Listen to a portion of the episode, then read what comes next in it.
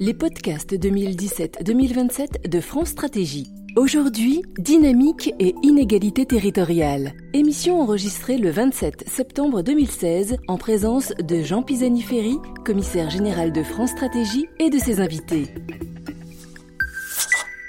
Je remercie euh, Toulouse Métropole, bien sûr, de nous accueillir. Je suis euh, Jean Pisani, je suis commissaire général de France Stratégie. Je suis là avec euh, mes collègues Boris Lehir et Clément Derbecourt, et, puis avec un certain nombre d'intervenants qui vont participer à ce débat. Mais je voudrais d'abord euh, passer la parole à Monsieur Michel Lojoula, qui est euh, premier vice-président de euh, de manière à ce qu'il puisse nous, accueillir et nous dire son point de vue sur ces, débats. Écoutez, mesdames, messieurs, tout d'abord, très heureux de, vous rencontrer, d'être ici pour représenter tout d'abord et excuser Jean-Luc Moudenc. Nous avons depuis quelques jours une délégation de, maires chinois sur Toulouse et donc il nous rejoindra ensuite après les avoir accompagnés, mais je pense qu'il viendra conclure et me remplacer. Euh, je voudrais saluer euh, Monsieur Jean Pisani-Ferry, qui est commissaire général de France Stratégie, et avoir une pensée aussi pour euh, Monsieur Philippe Sorel, donc qui euh, nous a fait passer ses travaux, le maire de Montpellier, et Madame Carole Delga, euh, présidente de la région. Je voudrais aussi saluer le, travail très poussé de France Stratégie sur ce sujet qui nous intéresse aujourd'hui, qui est donc dynamique et inégalité territoriale, et euh, vous faire part un petit peu de nos, de nos réflexions, de notre travail et des constats donc, que nous avons pu, euh, que nous avons pu euh, noter. Alors, quels sont les, constats dégagés dans, votre étude? Ces constats, ils sont, euh, Monsieur le Commissaire, sans appel. La métropolisation est en route, elle est inéluctable, et c'est un phénomène mondial.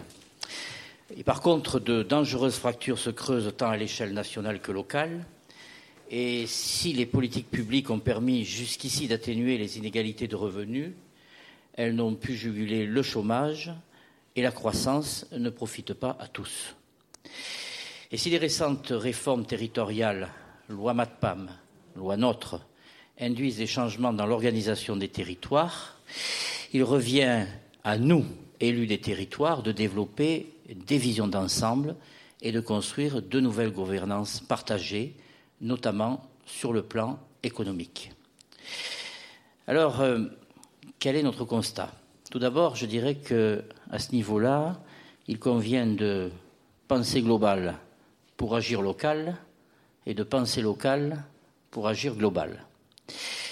Les métropoles et les régions, je tiens à l'affirmer, ne sont pas en concurrence. Les métropoles et les régions elles sont complémentaires.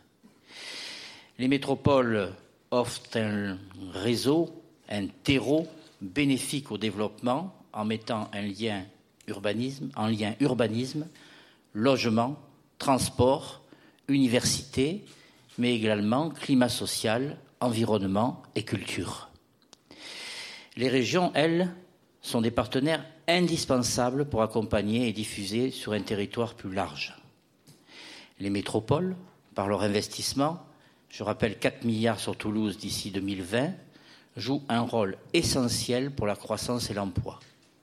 En même temps, ces métropoles sont, je le souligne, des acteurs quotidiens très engagés pour la solidarité, logement social, insertion, accueil des populations fragiles.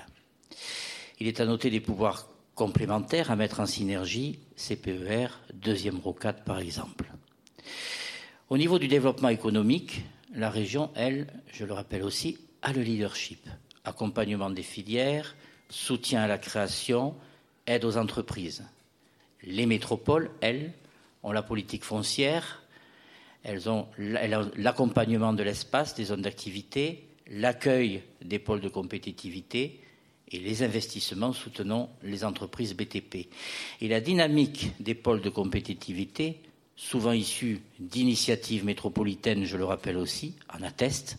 Les frontières de coopération dépassent donc les frontières institutionnelles.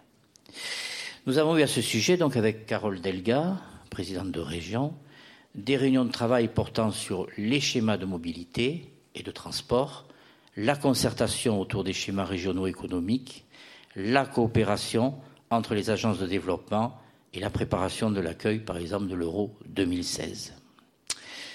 Quels sont à ce niveau-là nos engagements?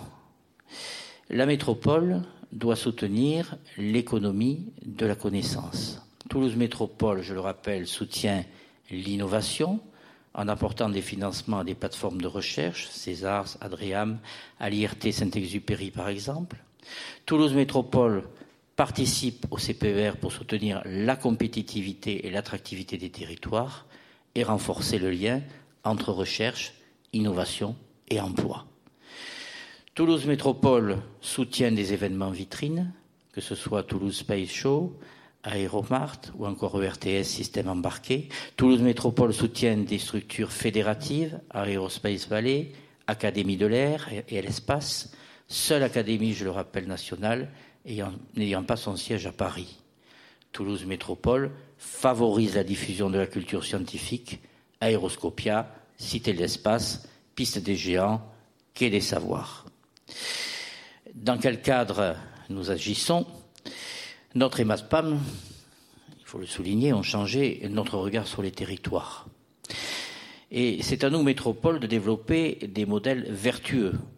Toulouse Métropole, plus dynamique métropole de France après Lyon ces dernières 50 années, a décidé de former, dès 2014, avant la création des nouvelles régions, un binôme moteur avec Montpellier d'une part, accord cadre signé en janvier 2016, puis avec la nouvelle région d'autre part, contrat unique régional signé en décembre 2015. Et ce pour mettre en cohérence des problèmes communs avec les villes moyennes qui nous entourent, création de pôles métropolitains, pour que les espaces ruraux, les communes, profitent des fruits de l'attractivité et de l'essor métropolitain. Nous travaillons aussi étroitement avec les chambres consulaires, Déclaration signée par les présidents des métropoles et les présidents des CCI métropolitaines le 25 juin 2015 pour une France qui gagne, pour élaborer des stratégies de développement économique concertées entre métropoles et CCI métropolitaines, renforcer notre activité européenne et mondiale, stimuler la transition énergétique, c'est-à-dire chasser en meute.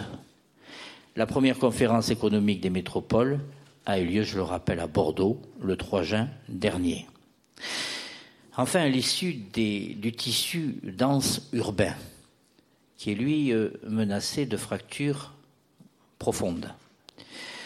Euh, que ce soit la ville de Toulouse et Toulouse Métropole, dans leur lutte contre les exclusions, je le rappelle, elles ne se substituent pas à l'État ni aux autres collectivités dont les missions sont précisément définies, mais elles les appuient et les complètent de façon très concrète. La ville permet l'accès des plus démunis au logement social, facilite l'accès aux droits et à la médiation, et la médiation sanitaire aux personnes les plus précaires, coopère avec le CD31 pour orienter vers les maisons de solidarité, et nous avons reçu le prix européen des villes accessibles en 2016, et nous nous engageons dans un plan d'accessibilité de ces ERP, 46 millions d'euros d'ici 2025, et lance Allo Senior en octobre 2016. La métropole soutient le lien formation professionnelle, PLIE, soutient les communes dont les équipements ont été frappés de sinistres. Je vous rappelle, signature de contrat, 16 quartiers prioritaires dans Toulouse Métropole, PEDT égale socle de solidarité éducative sur tout notre territoire. Et ça me semble très important, surtout à l'heure actuelle. Nos nouvelles instances, Toulouse Fraternité, Conseil de la laïcité, Conseil des droits et devoirs des familles, 12 conseils citoyens à l'échelle de Toulouse Métropole, le nouveau contrat enfance-jeunesse avec la CAF, lancement des 33 cœurs de quartier, et là 40 millions d'euros fléchés pour rénover les quartiers hors centre de Toulouse et pour conforter la qualité de la vie. Comme vous le voyez, vaste programme et nous y sommes véritablement très attachés. Je ne voudrais pas être plus long, monsieur le commissaire, mais je voudrais euh, souligner en conclusion euh, ce que me disait euh, il y a quelque temps notre président Jean-Luc Moudin, qui nous disait combien, pour lui, sa responsabilité de président de France urbaine éclairait et nourrissait sa fonction de président de la métropole et inversement. J'en voudrais, pour titre, deux exemples les conséquences néfastes pour la croissance de la baisse des dotations, eh bien, nous avons pu en diminuer, faire diminuer de moitié la baisse prévue. Et nous travaillons aussi sur l'alliance des territoires. On ne peut plus distinguer, et le président y est très attaché comme on le faisait, urbain, périurbain et rural. Le pacte État-métropole est un sujet majeur qui décide notre futur. Et puis, comme c'est dans l'air du temps, euh, nous avons, au niveau de France Métropole, un manifeste sera proposé aux différents candidats qui se présentent et qui sont déclarés à l'élection présidentielle, eh bien, pour qu'ils puissent donner des réponses très cohérentes à ce niveau-là, et nous en ferons une sorte de livre blanc. Voilà. Je vous remercie en tous les cas de m'avoir euh, écouté, et sachez que nous sommes très attachés à ce que vous nous fournissez euh, comme euh, notes, comme, comme explication, et pour les différentes tables rondes qui vont avoir lieu ensuite. Merci.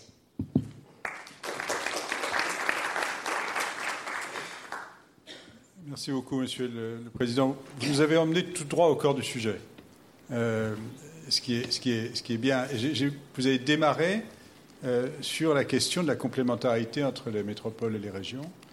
Et, je pense que c'est exactement ça la discussion dont on a besoin. C'est-à-dire, ce n'est pas quels sont les facteurs euh, euh, de séparation, quels sont les facteurs de tension, de distanciation. Euh, il faut les identifier, bien sûr, et c'est ça dont on va parler aussi. Mais ensuite, il faut comprendre quelle est la, manière de tirer le meilleur parti de cette nouvelle géographie économique, sociale qui se construit sous nos yeux de quel mode de gouvernance on a besoin, de quelle complémentarité, comment distribuer les rôles, c'est tout ça qui euh, conduit d'une analyse à une réflexion euh, orientée euh, vers, vers l'action. Vous avez terminé en parlant d'alliance des territoires. Je crois que c'est exactement ça l'état d'esprit dans lequel il, faut se situer. Donc c'est ça dont nous allons parler aujourd'hui. Peut-être avant de, donner un ou deux éléments et puis surtout de passer la parole à mes collègues, je vous dis dans quel cadre s'inscrit euh, pour nous le débat d'aujourd'hui et le travail que nous avons fait. Dans quelques jours paraît ce, livre, 2017-2027, euh, enjeu pour une décennie à la documentation française, qui regroupe euh, un ensemble de, travaux que nous avons fait, que nous avons conduits depuis le début de cette année dans la perspective de l'élection présidentielle. Euh, un peu comme vous l'avez dit vous-même, chacun essaye de contribuer. De contribuer à quoi? Ben, De contribuer à, ce que euh, nous ne nous situions pas euh, dans ce qu'on appelle maintenant, grâce à M. Trump, l'ère de la prévérité, c'est-à-dire l'ère dans laquelle les débats publics peuvent ignorer les faits, euh, peuvent ignorer ce qu'on sait, peuvent ignorer les analyses et simplement projeter sur la réalité une image qui euh, a bien peu de choses à voir avec, euh, avec ce que dit le travail patient d'identification des, des, problèmes. Et donc nous nous sommes dit, mettons sur la table, dans la perspective d'une décennie, c'est-à-dire en prenant un horizon long, un horizon qui invite à l'ambition, un horizon qui n'est pas très partisan, puisque dans une décennie, au fond, se projette un peu au-delà de l'échéance immédiate, euh, un certain nombre d'analyses sur les questions qui se posent aujourd'hui euh, à l'économie, à la société française, euh, et des questions qu'on doit traiter, que les différents candidats, les différents partis vont prendre en charge, chacun à leur manière, non pas pour dire ce qu'il faut faire, parce que ce n'est pas notre rôle de dire ce qu'il faut faire. Nous sommes une institution publique. Nous avons fait ce travail de manière tout à fait indépendante, mais mais ce n'est pas notre rôle de dire euh, ni aux citoyens ni aux politiques ce qu'il faut faire. En revanche, c'est notre rôle de dire quelles sont les questions qui nous paraissent incontournables, quels sont les domaines dans lesquels il nous semble qu'il y a un enjeu très très fort qui se pose, et comment peuvent se dessiner les différentes options pour, euh, entre lesquelles l'on peut avoir à choisir pour euh, voir comment traiter ces problèmes. Donc nous avons voulu, avec ce travail, mettre sur la table des faits, des diagnostics, quelquefois des convictions euh, sur euh, les, urgences qu'il y a à traiter et puis, euh, des options. Alors, nous l'avons fait sur une série de sujets. Il y a 13, 13 chapitres différents dans ce, volume qui vont depuis, je sais pas, le climat, la politique des âges, les questions de l'avenir du travail, la fiscalité, enfin il y a toute une série de sujets. Et parmi eux, euh, il y a ce sujet euh, des dynamiques territoriales, euh, dont je suis particulièrement heureux de, parler ici aujourd'hui, que nous parlions ici aujourd'hui, parce que sur chacun des, sujets, nous cherchons à avoir des débats. Nous faisons appel à des contributions. Nous avons à peu près 200 contributions que nous avons reçues de toutes sortes de, gens, soit des associations, de, partenaires sociaux, mais des experts individuels ou des individus, euh, qui euh, nous ont fait parvenir des contributions sur les différents sujets. Et pour nous, le temps de l'échange avec les auteurs de contributions, le temps du débat, comme on peut le faire ici aujourd'hui, comme on l'a fait euh, régulièrement, soit à Paris, soit, soit en région sur différents sujets, c'est un moment euh, dans, l'élaboration. Nous mettons des choses sur la table et puis ensuite nous essayons d'en tirer des conclusions, un peu en aller un pas plus loin, ce que nous allons faire dans les, semaines qui viennent, en s'appuyant sur, euh, justement euh, ces débats. Et sur la question des, territoires, si on peut mettre la carte, ce serait bien. sur la question des territoires, nous sommes partis de ce constat que la France aujourd'hui est marquée par une une double, double fracture, si on veut.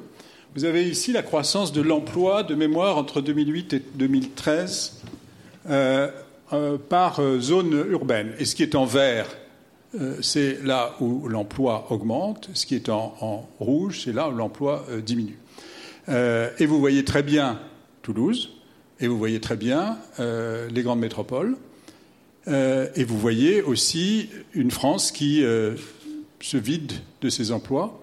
Euh, des petites taches roses ou rouges qui indiquent bien cette, dynamique hein, avec la concentration de l'emploi dans des métropoles et, euh, puis euh, des territoires qui, se vident. Et puis vous voyez autre chose. Vous voyez une coupure entre le sud-ouest et le nord-est. Vous voyez cette double fracture, la fracture entre les, les, aires urbaines dynamiques et puis celles qui ne le sont pas, et puis la grande fracture géographique entre le nord-est, entre la France industrielle de jadis, Hein, euh, qui, souffre, et puis une, France euh, qui euh, se développe, qui est aussi industrielle ici, qui est sur des industries différentes, mais aussi sur des activités de services et qui, se développe. Et la question qui se pose à nous tous, c'est que faire avec ça hein? C'est-à-dire, on voit bien que c'est très frappant d'ailleurs de voir à quel point on a, selon les, territoires, des images très, très, différentes du futur. On a des métropoles dans lesquelles il y a des difficultés, il y a des inégalités, euh, il y a évidemment des, problèmes tous les jours à résoudre. Mais enfin, on a l'impression qu'on sait où on va, qu'on a une vision de son avenir. Et puis des territoires dans lesquels on rencontre euh, beaucoup plus euh, une très grande incertitude, pour dire le moins, sur ce dont est fait l'avenir. Et donc, la question que nous avons posée, c'est d'abord de poser ce diagnostic de manière, de manière précise, et puis ensuite réfléchir à ce que sont les politiques publiques, que peuvent être les politiques publiques qui répondent à ça sont à la fois des politiques euh, de l'égalité des chances pour tous les Français, où qu'ils soient, euh, pour tous les résidents de ce territoire, où qu'ils soient. Ils ont le même droit à un certain nombre d'accès, et c'est loin d'être le cas euh, parfaitement. Hein. Lorsqu'on pense par exemple à la question de l'éducation ou à la question de l'accès à la formation professionnelle pour les chômeurs, enfin on a une série de facteurs d'inégalité. Clément et Boris vont y revenir. Et puis ensuite, il y a la question, mais sur laquelle vous avez insisté, qui est quels sont sur la base d'une dynamique qui est celle-là. Il ne faut pas nier, il faut essayer d'en faire une chance, mais quelles sont les politiques d'entraînement qu'on peut construire? Comment concevoir de nouvelles politiques de développement qui ne peuvent pas être les politiques de jadis, de répartition de l'activité, d'essaimage euh, généralisé, mais qui doivent, être, qui doivent tenir compte de cette dynamique et en même temps essayer de, de faire des métropoles des forces d'entraînement qui tirent le plus possible autour d'elle, et c'est là qu'on retrouve la complémentarité sur laquelle vous avez insisté. Donc voilà les, thèmes sur lesquels nous nous proposons de débattre. Alors on va partir par une présentation un petit peu plus détaillée que la, vue cavalière que j'ai donnée par euh, euh, mes collègues, et puis ensuite on aura euh, donc deux tables rondes. une première table ronde sur les inégalités entre territoires et une deuxième table ronde sur les transformations. Et puis surtout, on aura à l'occasion de chacune de ces tables rondes, évidemment, un échange avec, avec vous. Vous écoutez Dynamique et inégalité territoriale. Oui, alors pour, euh, pour introduire le débat, donc Clément Derbecourt et moi-même, nous avons euh, rappelé les éléments euh, de, de, la note que nous avons faite à France Stratégie sur la dynamique et inégalité territoriale. Nous avons rappelé aussi les éléments des contributions qui viennent enrichir le, diagnostic. Donc, je vais commencer par une présentation du diagnostic de la note et de tous les éléments qui viennent enrichir ce diagnostic euh, par les contributions. Et Clément continuera avec euh, euh, les enjeux et, les questions qui se posent pour, pour le débat. Donc, D'abord, nous posons quatre, quatre constats dans la note. Le premier est que la France s'inscrit dans un mouvement mondial de métropolisation où on observe que les 15 aires urbaines de plus de 500 000 habitants, qui représentent 40% de la population, regroupent 55% de la masse salariale. Euh, elles concentrent aussi 70% des créations nettes d'emplois privés entre 2007 et 2014, comme le rappellent Davzi et Esteb. Euh, L'OCDE aussi montre qu'elles euh, elles font 75% de la croissance entre 2000 et 2010 et qu'elles évaluent le, PIB par habitant en moyenne 50% plus élevé que dans le reste du pays. Alors, cette métropolisation, c'est-à-dire cette capacité à concentrer de façon euh, plus forte la dynamique économique dans les grandes villes, s'explique par leurs atouts, notamment dans une économie aujourd'hui plus axée sur l'innovation et la connaissance. Alors ces atouts se font d'une part par euh, les effets de composition, avec une structure de la population active plus qualifiée et plus productive dans les, dans les métropoles, et une composition sectorielle fortement positionnée sur des activités de services à haute valeur ajoutée. Mais en plus de ces effets de structure, on observe aussi que les métropoles génèrent des gains d'efficacité, notamment grâce aux échanges qui sont plus intensifs et qui génèrent notamment des externalités de connaissances euh, euh, favorables à la production. Alors évidemment, il y a aussi des effets euh, négatifs à la concentration, notamment par la congestion, liés aux problèmes de transport, de pollution ou de sécurité. Euh, les prix de l'immobilier aussi sont plus élevés, les inégalités de revenus sont plus importantes et, euh, la pauvreté dans les grandes métropoles est aggravée avec ces, prix plus élevés. Ensuite, nous, nous, rappelons aussi que les gains à l'agglomération semblent réels, mais la concentration ne suffit pas à engendrer les gains à la performance. Le deuxième constat de la note est que la désindustrialisation a amorcé une dynamique de divergence régionale, avec en particulier un décrochage nord-est du nord-est par rapport au, sud-ouest. Alors si l'économie euh, s'est globalement désindustrialisée sur tout le territoire français, euh, cette mutation n'a pas eu les mêmes conséquences partout. En particulier, l'Île-de-France a su se réorienter vers les secteurs de services à haute valeur ajoutée, D'autres régions comme Rhône-Alpes ou Midi-Pyrénées ont réussi également une reconversion en gardant un poids important dans l'industrie. Euh, euh, tandis que dans d'autres régions, et notamment dans le nord et l'est, euh, celles-ci ont subi un déclin économique assez significatif. Nous soulignons aussi que ce décrochage n'est pas économique, uniquement économique, il ne s'observe pas uniquement à travers l'emploi ou, la mesure du, PIB, mais aussi à travers d'autres indicateurs du type indice de développement humain ou le nouvel indice européen de progrès social. Ensuite, le troisième constat est que les, écarts d'opportunités individuelles entre les territoires sont persistants, à la fois en termes de chômage, avec des fortes inerties entre les, différents territoires, euh, notamment avec un niveau particulièrement élevé et stable dans les, dans les Hauts-de-France et la façade méditerranéenne, mais aussi en termes d'inégalité et d'ascension sociale, euh, notamment en observant que la probabilité de connaître une promotion sociale varie fortement selon le, département d'appartenance. Enfin, le, quatrième constat de la note concerne euh, le fait que les politiques euh, territoriales ont des objectifs peu définis et peu cohérents. Alors d'un côté, nous avons un système redistributif entre, les, individus qui, qui, réduisent les écarts territoriaux, euh, puisque côté, les contributeurs ne sont pas nécessairement localisés aux mêmes endroits que les bénéficiaires des prestations sociales. On observe par exemple que le, revenu, le revenu, disponible brut en Ile-de-France est 20% supérieur à la moyenne, alors que le, PIB par habitant y est euh, de 60% au-dessus de la moyenne. Donc on voit un effet redistributif euh, par, ce système. Euh, euh, on observe aussi un effet de redistribution à travers l'emploi public qui, semble compenser les écarts territoriaux, où, l'emploi public est plus dense dans, des, territoires moins, dynamiques. mais d'un autre côté, prises dans leur ensemble, euh, les, politiques, euh, les, politiques, territoriales sont peu claires, comme le, rappelle le rapport Le Breton sur euh, une nouvelle ambition territoriale pour la France en Europe.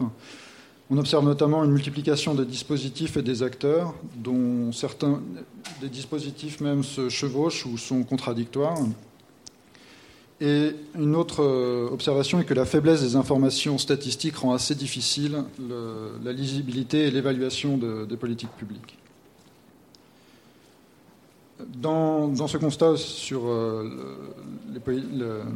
la visée des politiques publiques à réduire les écarts structurels, on note en, particulier sur les dépenses publiques d'éducation qu'elles varient peu en fonction des caractéristiques des territoires. Euh, et notamment dans certaines régions défavorisées, les dépenses par tête dans l'enseignement primaire sont notamment inférieures à la moyenne. Et de même, dans la formation professionnelle des chômeurs, on observe de façon paradoxale que, les dépenses sont significativement inférieures là où les taux de chômage euh, sont les plus élevés. Les dépenses par tête, bien entendu. Face, euh, euh, sur la base de ce constat, nous avons reçu euh, un certain nombre de contributions qui viennent enrichir.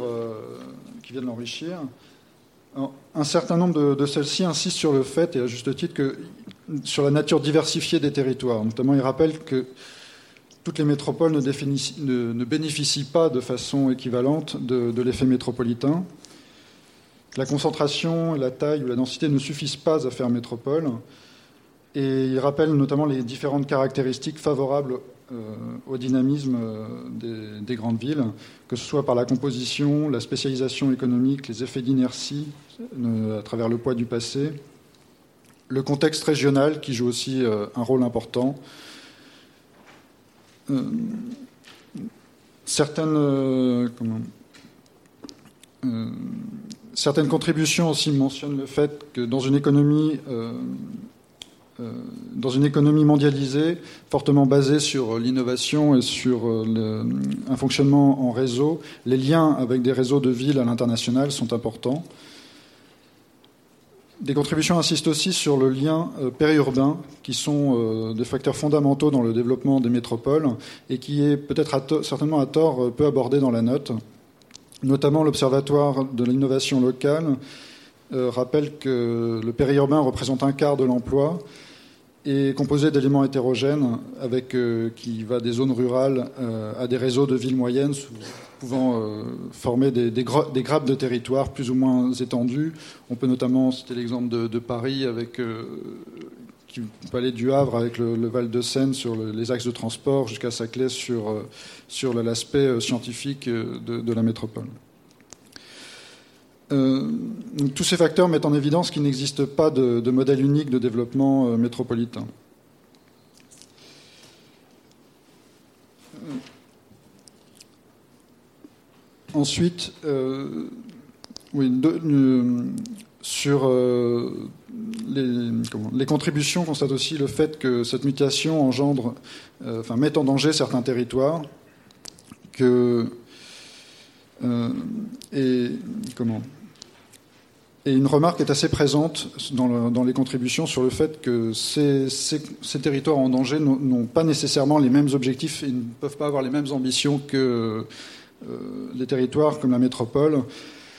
Euh, et que la mesure du PIB est une mesure largement euh, insuffisante pour, évaluer les, objectifs de, de, ces différents territoires.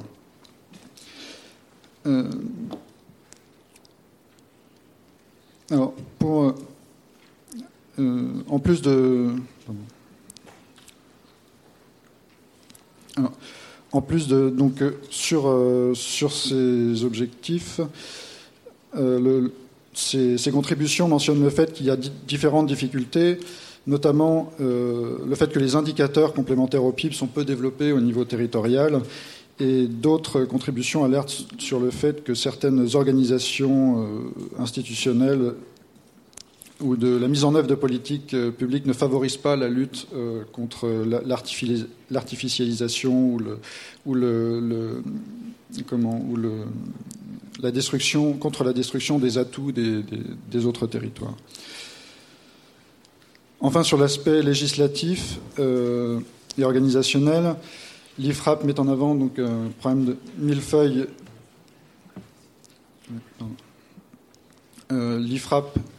Euh, parle du problème du millefeuille administratif avec les doublons de, compétences, insiste là-dessus aussi, et d'autres contributions quant à elles souligner les progrès réalisés avec les différentes réformes territoriales. Donc, je vais laisser la parole à Clément d'Herbecourt qui va parler des enjeux sur la base de ces constats. Merci.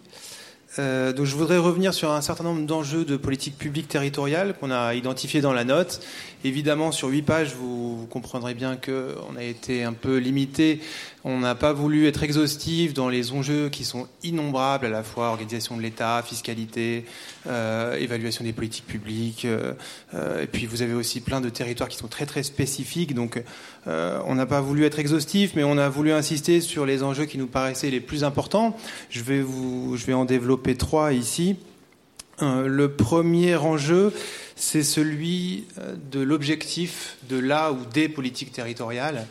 Euh, aujourd'hui, la politique territoriale, elle est portée par un très grand nombre d'acteurs euh, qui ont leurs propres critères de justice territoriale, leurs propres objectifs, et qui se coordonnent d'ailleurs de façon plus ou moins parfaite avec les autres, mais ça j'y reviendrai plus tard. Mais en tout cas, il n'y a pas de convergence sur l'objectif de la politique territoriale. Alors, euh, dans la note, on, développe trois objectifs possibles, et puis euh, j'en développerai un quatrième qui a été développé dans un certain nombre de contributions. Le premier objectif, c'est un objectif d'efficacité économique. Euh, si la politique territoriale doit être efficace, alors les, collectivités et puis l'État doivent réfléchir à investir peut-être en, en, plus grande partie vers les grandes métropoles. Donc, pas forcément dans notre euh, approche pour euh, favoriser l'innovation, euh, parce que ça c'est quelque chose qui est déjà fait, mais enfin en partie en tout cas, mais en tout cas pour décongestionner les grandes métropoles.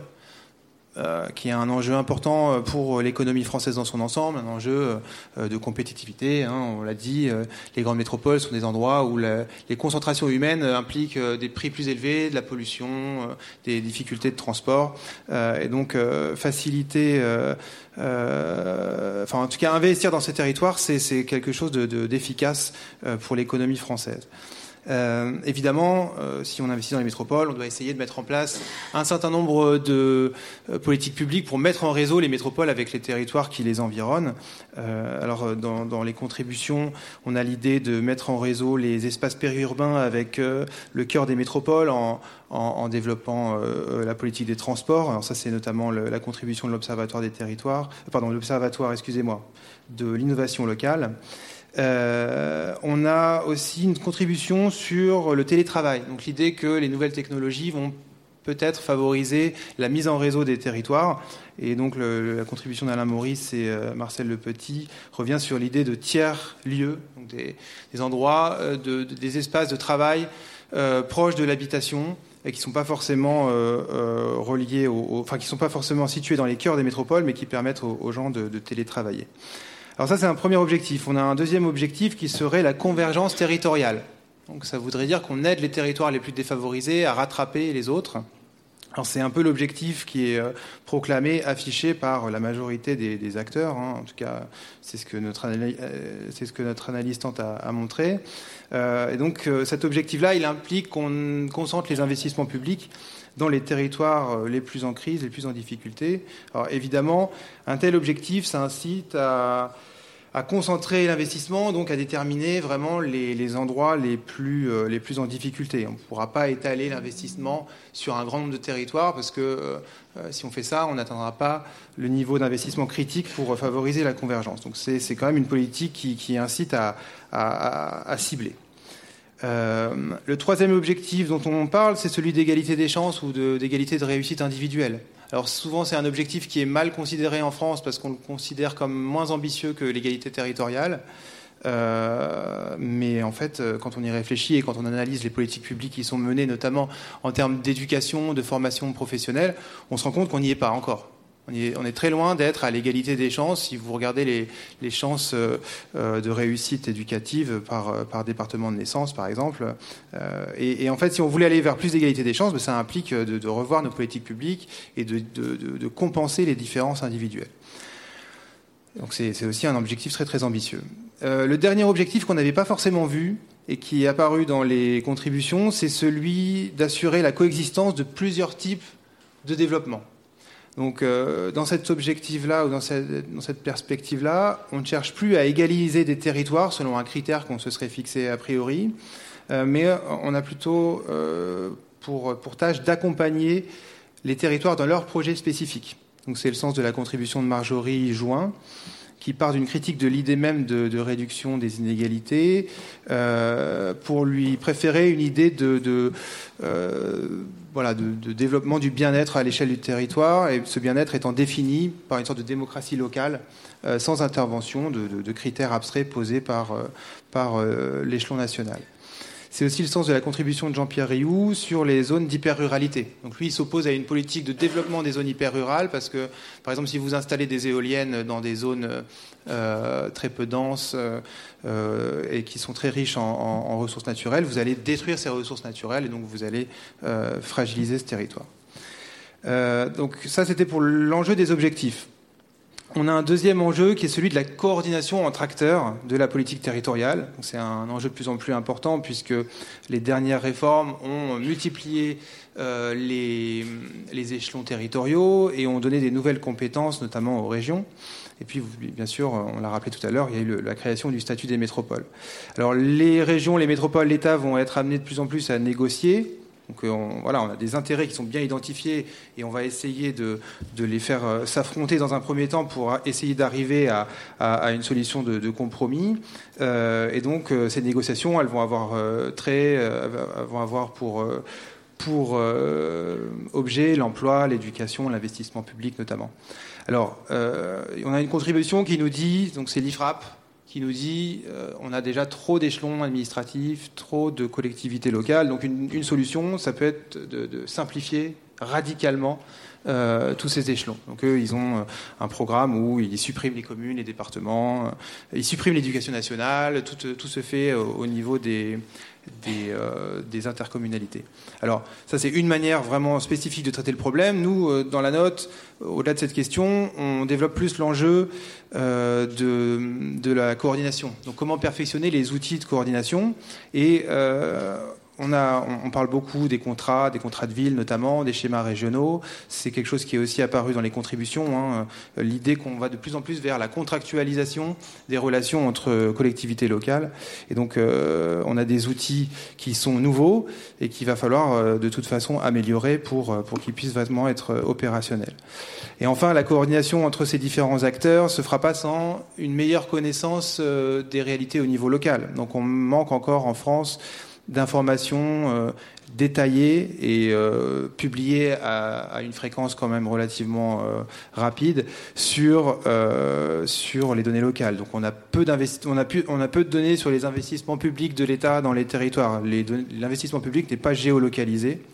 ce qui est quand même un problème très très important. on manque aussi d'informations à l'échelle infrarégionale sur euh, la localisation de l'activité économique, des flux économiques. Et on a euh, aussi euh, abandonné depuis une dizaine d'années la mesure du coût de la vie à un niveau très local. On a une mesure du coût de la vie en Ile-de-France, mais on n'a pas, par exemple, comme aux États-Unis, une mesure pour chaque ville. et puis, donc, je vais terminer sur le troisième enjeu, qui est celui de l'évaluation. Donc évidemment, c'est un enjeu euh, qui dépasse largement le, euh, le problème de la politique territoriale. C'est un problème vraiment général aux politiques, euh, politiques publiques françaises. donc trop souvent, la politique territoriale consiste encore aujourd'hui à afficher un certain nombre de moyens qu'on va allouer dans des territoires. Donc ça, c'est du côté de l'État. Et puis, du côté des collectivités locales, ça consiste à essayer de capter un certain nombre de ces moyens. mais Bon, parfois même les moyens, ils n'arrivent pas. Dans par exemple, dans la politique de la ville, c'est difficile de mesurer vraiment si, euh, quand on met des moyens en plus, effectivement, il y a plus d'investissement à la fin euh, sur, sur les territoires. Mais en tout cas, même si ces moyens sont mis en œuvre, on n'a jamais de mesure vraiment très précise des effets euh, à, long, à, court et à long terme de, de ces moyens supplémentaires.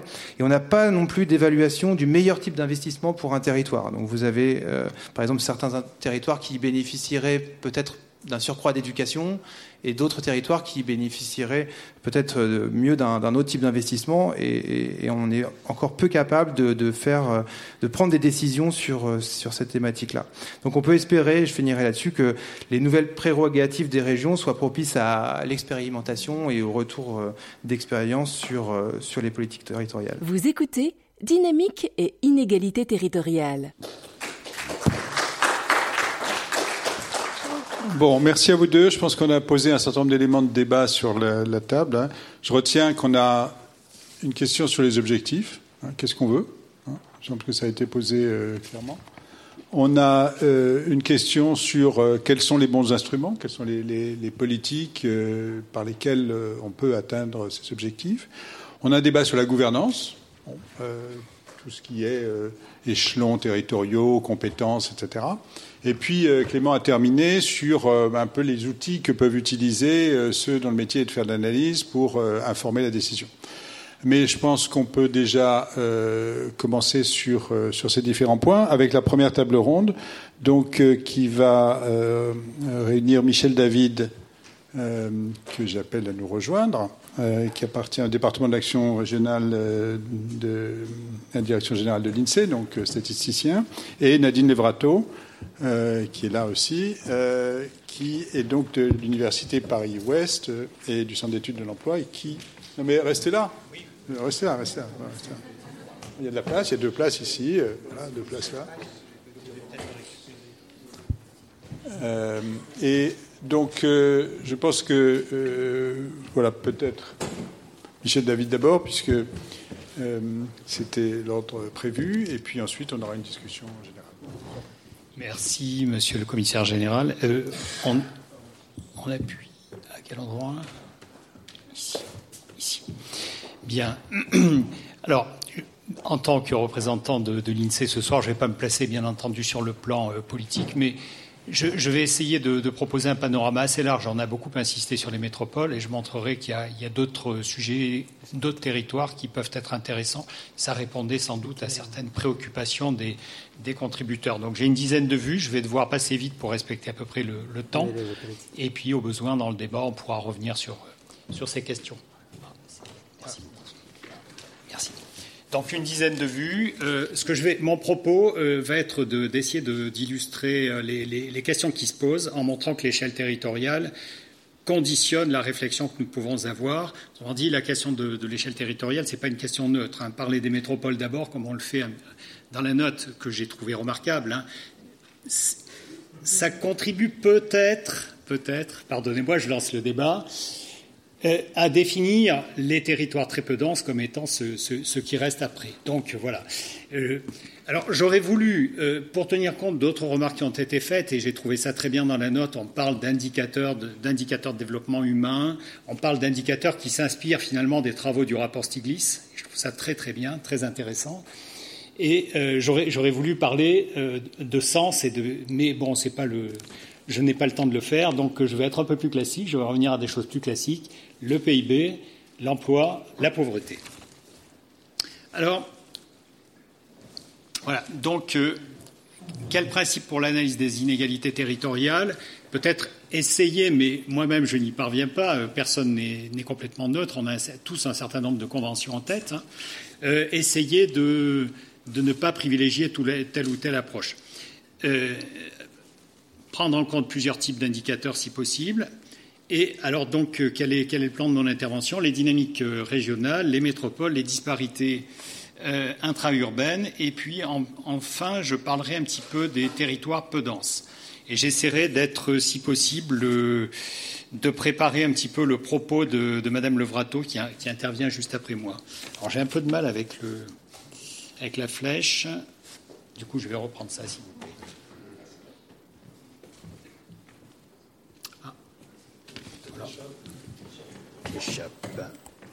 Voilà. On va essayer comme ça. Voilà. Alors, ça illustre ce qui a été dit précédemment. Hein. Ça a été fort bien dit précédemment. C'est euh, ces évolutions qui, euh, notamment dans la période de crise qu'on a connue entre 2008 et 2013, hein, différencient beaucoup les territoires. Bon, les disparités interrégionales, elles se réduisent quand même, hein, parce que les régions sont plus grandes, donc euh, c'est un petit peu trivial de le dire. Les disparités interrégionales se, réduisent, mais j'ai aussi rajouté, vous avez observé, les, DOM. Mais euh, on voit bien quand même qu'il y a des territoires qui souffrent plus que d'autres, et typiquement Bourgogne-Franche-Comté. Franche-Comté, je pense que Mme Levrato reviendra sur ces questions qui renvoient à la composition initiale du portefeuille d'activité, c'est-à-dire à des phénomènes d'inertie contre lesquels, malgré le dynamisme local des élus, des, investisseurs, etc., on a quand même du mal, du mal à lutter. Alors ça, c'est une dynamique. En photographie, aujourd'hui, si on prend le PIB par habitant, pour l'Île-de-France, on est à 105 000 euros. Pour les régions de province, on est à 70 000. Et euh, il y a une très grande cohérence des régions de province en niveau, sauf la Bretagne qui se situe un petit peu en deçà, ce qui peut renvoyer aussi à des questions de type de développement, est-ce qu'on veut, quel type de développement veut-on, quel type d'activité veut-on, etc. Je passe vite. Alors, la question, euh, la question euh, du PIB est intéressante, mais ce qui est intéressant aussi, c'est de voir ce que peuvent ressentir les, gens dans les territoires. Alors, les gens, ce sont à la fois des, c'est souvent des actifs, des jeunes qui cherchent du travail. Alors, vous, voyez notamment que tous les, tous les, tous les DOM, hein, dans tous les DOM, il y a un solde migratoire aujourd'hui négatif. C'est-à-dire que face. Donc, ça, ça, on aborde la question des inégalités, voyez, entre territoires ici. Face à un manque d'emploi, peut-être. Hein, pourtant, les, DOM ne s'en sortent pas si mal en termes de création d'emplois, mais il n'y a pas assez d'emplois au vu de la natalité, etc., du marché du travail. Eh bien, les gens sont obligés de partir. Alors c'est le cas aussi de toute la partie euh, nord de la France, là, hein, qui va jusqu'au Grand Est, avec des disparités internes fortes. Hein. C'est sans doute moins le cas pour l'Alsace, par exemple, que pour Champagne-Ardenne. Et ça, ça reflète un manque d'attractivité ou l'obligation qu'ont les gens de, quitter, de, quitter la région faute, faute d'emploi. Donc ça, c'est le reflet de certaines inégalités. Les gens sont euh, quand ils peuvent bouger, hein, euh, ils ne peuvent pas toujours parce qu'ils ont du mal parfois à vendre leur logement. On pense à des villes, euh, je ne vais pas en citer, mais à des petites ou moyennes villes dans lesquelles le, marché du logement s'effondre. Et donc, euh, les situations sont parfois un petit peu difficiles. Alors, diagramme un peu plus compliqué que les autres. Quand on parle de PIB par habitant, il y a tout un débat, hein, d'ailleurs, qui euh, on, ferait sans doute mieux de raisonner sur le PIB par emploi, la productivité d'une certaine façon de, l'économie française. Quand on parle de PIB par habitant, il faut, bien voir que ce PIB par habitant est très conditionné par le ratio emploi par habitant. C'est pour ça que j'ai mis ce, diagramme. Et j'ai mis en rouge, vous voyez en haut, euh, métropole, c'est la moyenne, 41 emplois pour 100 habitants. Dom, 27 emplois pour 100 habitants. On, rejoint aussi, pour le moins, des questions de disparité, sinon d'inégalité.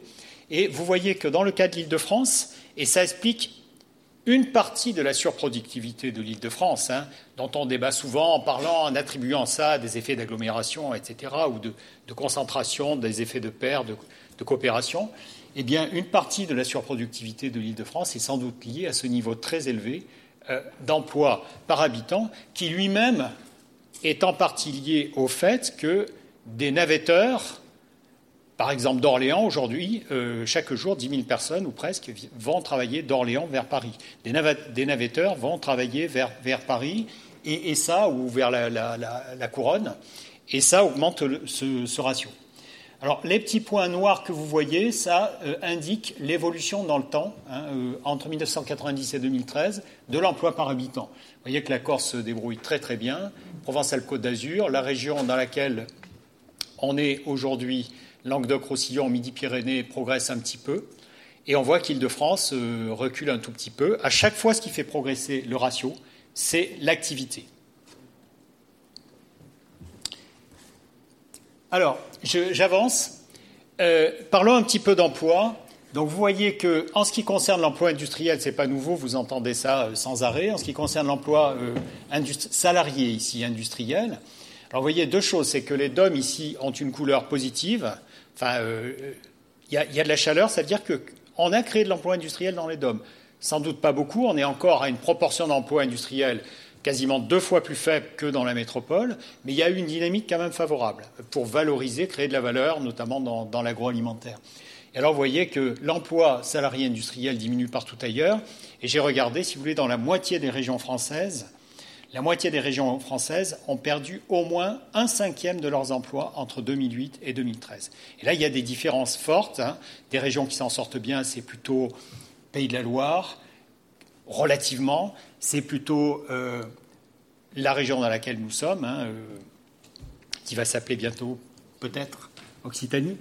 Euh, il y a des régions, PACA également, la Bretagne, on voit la Bretagne, mais bon, il y a des disparités ici, des inégalités dans l'exposition à la perte d'emplois industriels, qui peuvent renvoyer aussi à des choix, à des, à des, au portefeuille d'activité.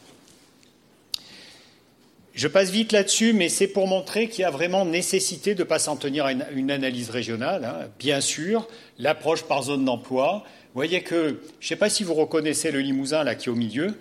Eh bien, tout le Limousin, c'est une tâche uniforme qui se trouve dans la Nouvelle-Aquitaine, particulièrement dynamique sur le pourtour, euh, sur le, sur le littoral. Hein, vous voyez, depuis le, le, bassin, le sud du bassin, euh, le, Médoc, hein, euh, la tâche en marron jusqu'en bas dans les Pyrénées-Atlantiques. Vous voyez l'opposition à l'intérieur des régions, donc les disparités interrégionales fortes, intra-régionales pardon fortes, et ça c'est vraiment, me semble-t-il, pour les acteurs régionaux, pour les présidents de région, ils l'affirment en tout cas, hein, un enjeu très très fort de cohésion interne aujourd'hui. Alors, dans la suite de mon propos, je vais parler de ces métropoles-là, mais je n'irai pas trop dans le détail pour laisser la place à Madame Levrato qui aborde le sujet. Donc, euh, j'ai fait quelques calculs sur ces métropoles-là, mais pas sur les métropoles au sens institutionnel du mot, sur les métropoles que j'ai essayé de définir de façon euh, plus euh, par une approche étude, on va dire. Donc pour, moi ici, hein, j'en ai parlé avec des collègues, hein, il y a aussi un choix a priori. La métropole, ça serait plutôt l'idée de pôle urbain, si vous voulez, c'est-à-dire avec la tâche euh, rose vif, là, qui est la ville-centre et sa banlieue. Et puis la couronne, périurbaine, hein, ce sont des, gens qui, habitent au-delà de cet espace et euh, qui ont des liens sans doute forts avec cet espace, mais on, peut pas, on, est déjà sorti de la densité de l'agglomération, en quelque sorte. Hein. Donc c'est le choix qui est fait dans la suite, assimiler le pôle urbain et la métropole on voit que ça représente 88% des emplois. Alors, qu'observe-t-on? Quelques chiffres. Madame Levrato rentrera un petit peu plus dans, l'analyse. D'abord, les 14 métropoles, vues comme les pôles urbains, ont créé 1 450 000 emplois entre 1999 et 2013. Vous regardez, euh, j'ai signalé Toulouse, puisque nous sommes là, la métropole de Toulouse, plus 140 000 emplois, plus 40 et ce qui est important, c'est de voir que les métropoles se développent par les fonctions, ce qu'on appelle les fonctions métropolitaines, c'est-à-dire souvent de l'emploi très qualifié. Hein. Euh, ça, c'est tout à fait intéressant. Alors par contre, les couronnes périurbaines des 14 métropoles, on n'est plus dans les mêmes ordres de grandeur. Vous voyez, même si le, pourcentage est fort, 21%, on a une progression qui est beaucoup plus modeste. L'espace multipolarisé, c'est-à-dire qui n'est pas attiré par un pôle en particulier, on n'est plus qu'à des, ordres de grandeur de 25 000. Hein, c'est, de l'ordre de grandeur à ce niveau-là. Hein. Et puis, ce qu'on appelle commune isolée, hein, que je n'appelle pas rural, vous voyez, là, on, stagne en termes d'emploi. Donc, il y a quand même, là, là, ça renvoie à des questions d'inégalité et ça posera pour la suite la question de l'effet d'entraînement justement de ces espaces dynamiques euh, de haute qualification, de haut salaire, d'ouverture à l'international sur les, autres territoires. Alors, la question de la pauvreté, c'est un autre indicateur. Pour aller contre certains propos qui sont tenus dans des livres où l'on parle de la France périphérique, je voulais insister ici sur le fait que la pauvreté, c'est plutôt, on la voit plutôt dans les, villes-centres. Vous voyez le taux de pauvreté, c'est-à-dire la, proportion de gens dont le revenu se situe à 60% au-dessous du revenu médian. Donc là, c'est plutôt les villes-centres, ce qui incite à regarder ce qui se passe dans les quartiers euh, de la politique de la ville. Voilà. Et voyez que le taux de pauvreté des couronnes périurbaines, finalement, c'est 8%, c'est là que le taux de pauvreté est le plus bas. Je n'entre pas dans les détails. Alors maintenant, justement, une carte pour illustrer, voyez, on descend dans l'analyse, on a parlé des régions, plutôt des aspects infrarégionaux, des métropoles. Regardons un petit peu ce qui peut se passer dans les, métropoles ou plus généralement dans, le milieu, dans les pôles urbains. Eh bien, ici, euh, vous voyez que par exemple, euh, la tâche en marron signifie que la moitié des habitants au moins ont un revenu inférieur à 60% de la médiane. Alors, ça découle du mode de construction des quartiers de la politique de la ville, puisqu'ils ont été construits cette fois-ci sur la base d'un indicateur essentiellement de revenus. On a observé que ceci était très corrélé avec d'autres facteurs, des facteurs d'échec scolaire, des facteurs de difficulté à retrouver un emploi, par exemple, de faible qualification, de présence de familles monoparentales, etc. Donc, d'une certaine façon, le revenu, c'est un proxy, un résumé de situations vécues euh, parfois difficiles. Donc, les inégalités territoriales, c'est aussi ces questions-là. Et pour finir, j'ai eu envie alors d'appréhender les choses de façon un peu différente, à partir d'un nouveau découpage, qui est la grille de densité. Peut-être certains d'entre vous ont-ils entendu parler de cela. C'était une initiative européenne. On a fait un carroyage on a découpé finalement la France. Euh, au départ, on avait des carreaux de 1 km, et puis on est passé à des carreaux un petit peu plus petits, de plutôt de 200 mètres de côté. Et dans chaque carreau, on a essayé de caractériser chaque carreau en disant est-ce que c'est très dense, est-ce que c'est de la densité intermédiaire, du peu dense ou du très peu dense? Et sur la base de cette méthodologie, pour chaque commune, on est capable de dire quelle est la proportion dans chaque commune, découpée en carreaux, d'habitat très dense, intermédiaire, peu dense ou très peu dense. Et c'est en utilisant cette méthodologie-là qu'on a fait le calcul du temps médian d'accès aux principaux services de la vie courante. Alors c'est des temps qui restent faibles en voiture, mais c'est une autre façon de voir la question des inégalités. Inégalité dans l'accès aux services. Hein, vous voyez par exemple entre le dense et le très peu dense, euh, on est à 3 d'un côté, à 9 de l'autre en gros. Le 9, ça paraît pas beaucoup, mais c'est peut-être une moyenne, et je ne suis pas sûr que là, elle, tire vers le haut pour le coup. Euh, non, c'est un temps médian, pardon. C'est un temps médian. Donc, qui, euh, Donc vous voyez, il y, a, un écart de 1 à 3. Hein. Donc là, c'est une autre façon d'appréhender euh, les inégalités. J'en ai fini, je, je, vous remercie. J'ai signalé quelques publications. Mon souci, c'était de dresser un panorama général sur différentes échelles territoriales pour aller plus dans le détail dans la suite. Je vous remercie. C'est nous qui vous remercions parce que c'est tout à fait passionnant quand on, voit comme ça au fil des cartes défiler les, sujets, les, questions. Euh, mais d'abord, euh, peut-être avant de reprendre la discussion, Nadine Navrato. Vous écoutez Dynamique et inégalité territoriale. Bonjour et merci de m'avoir convié à, ce débat. J'ai été ravie euh, de, lire euh, la, note de, France Stratégie, une partie des, contributions qu'elle a inspirées. Et on voit à travers euh, les réactions et la présentation qu'il existe de, multiples manières d'aborder la, notion de, territoire. Monsieur David euh, en a fourni euh, un excellent panorama. pour ma part, je, je me limiterai à, aborder euh, la question des, territoires, de leur dynamique et euh, des éventuelles inégalités ou disparités qui peuvent euh, apparaître à partir d'une interrogation, l'effet métropolitain, de quoi s'agit-il et existe-t-il Et je répondrai à, à cette question avec trois cartes euh, en précisant d'emblée que euh, je vais raisonner à une échelle stable. Cette échelle stable, c'est l'échelle de la zone d'emploi. Euh, zone, donc il y a 304 zones d'emploi en France métropolitaine. ce sont des, unités économiques cohérentes qui ont été définies par l'INSEE. la maille que j'utilise, c'est celle qui a été définie en 2010 et qui est toujours en, en vigueur aujourd'hui. Il n'empêche que euh, je partage tout à fait l'avis euh, et, la position de, l'INSEE à propos du, périmètre adéquat euh, pour aborder la notion de, métropole. Le, niveau du, pôle urbain est tout à fait approprié. Nous avons pu le, vérifier à travers différents travaux qui, qui sont menés.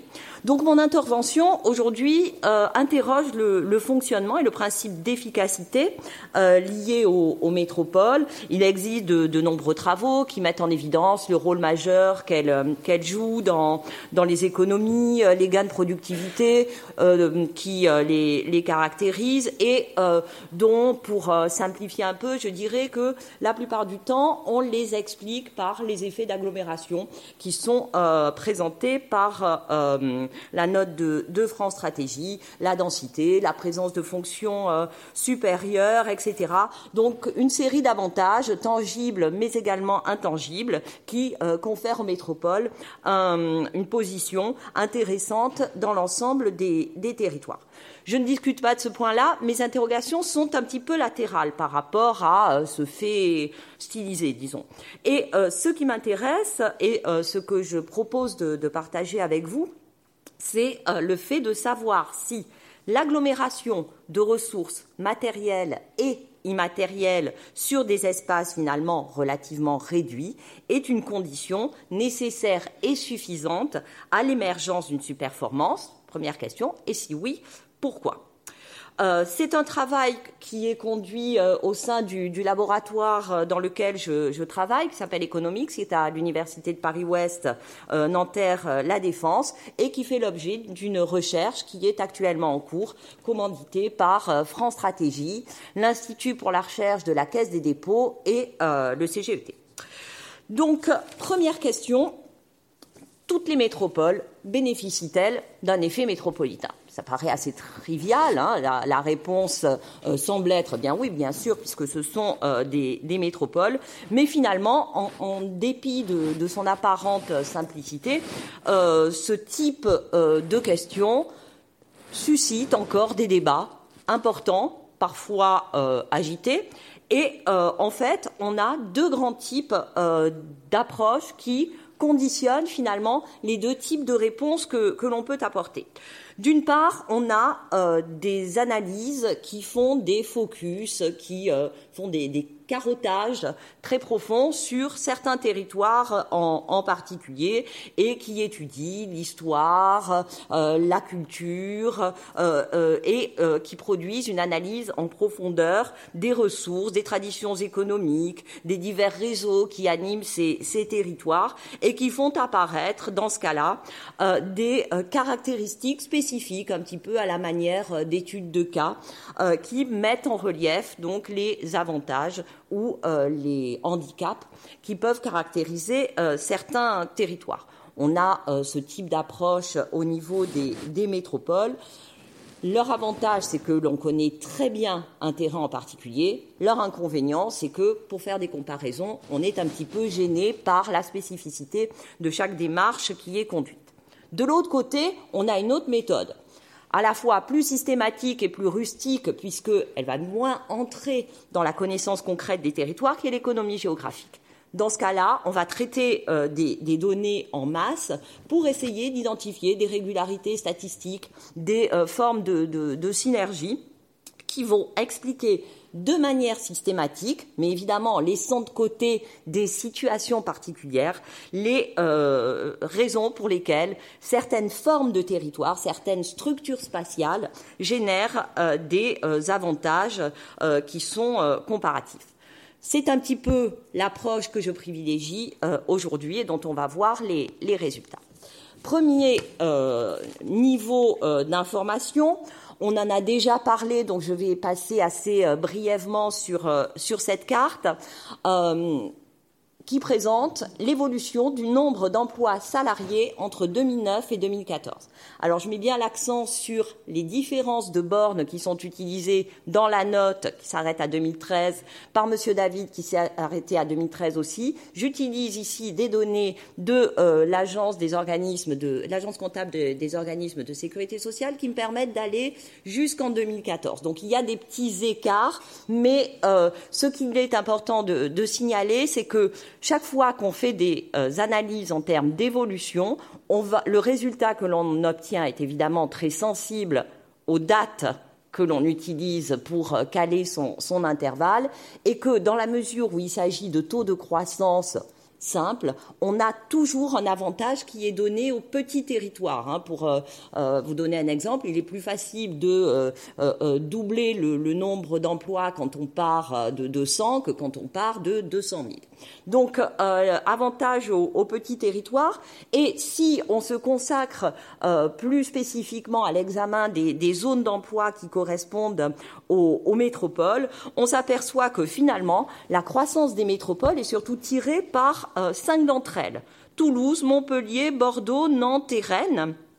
Euh, pour les autres, sur la longue période, en dehors de, Paris, la dynamique de long terme est, moins favorable.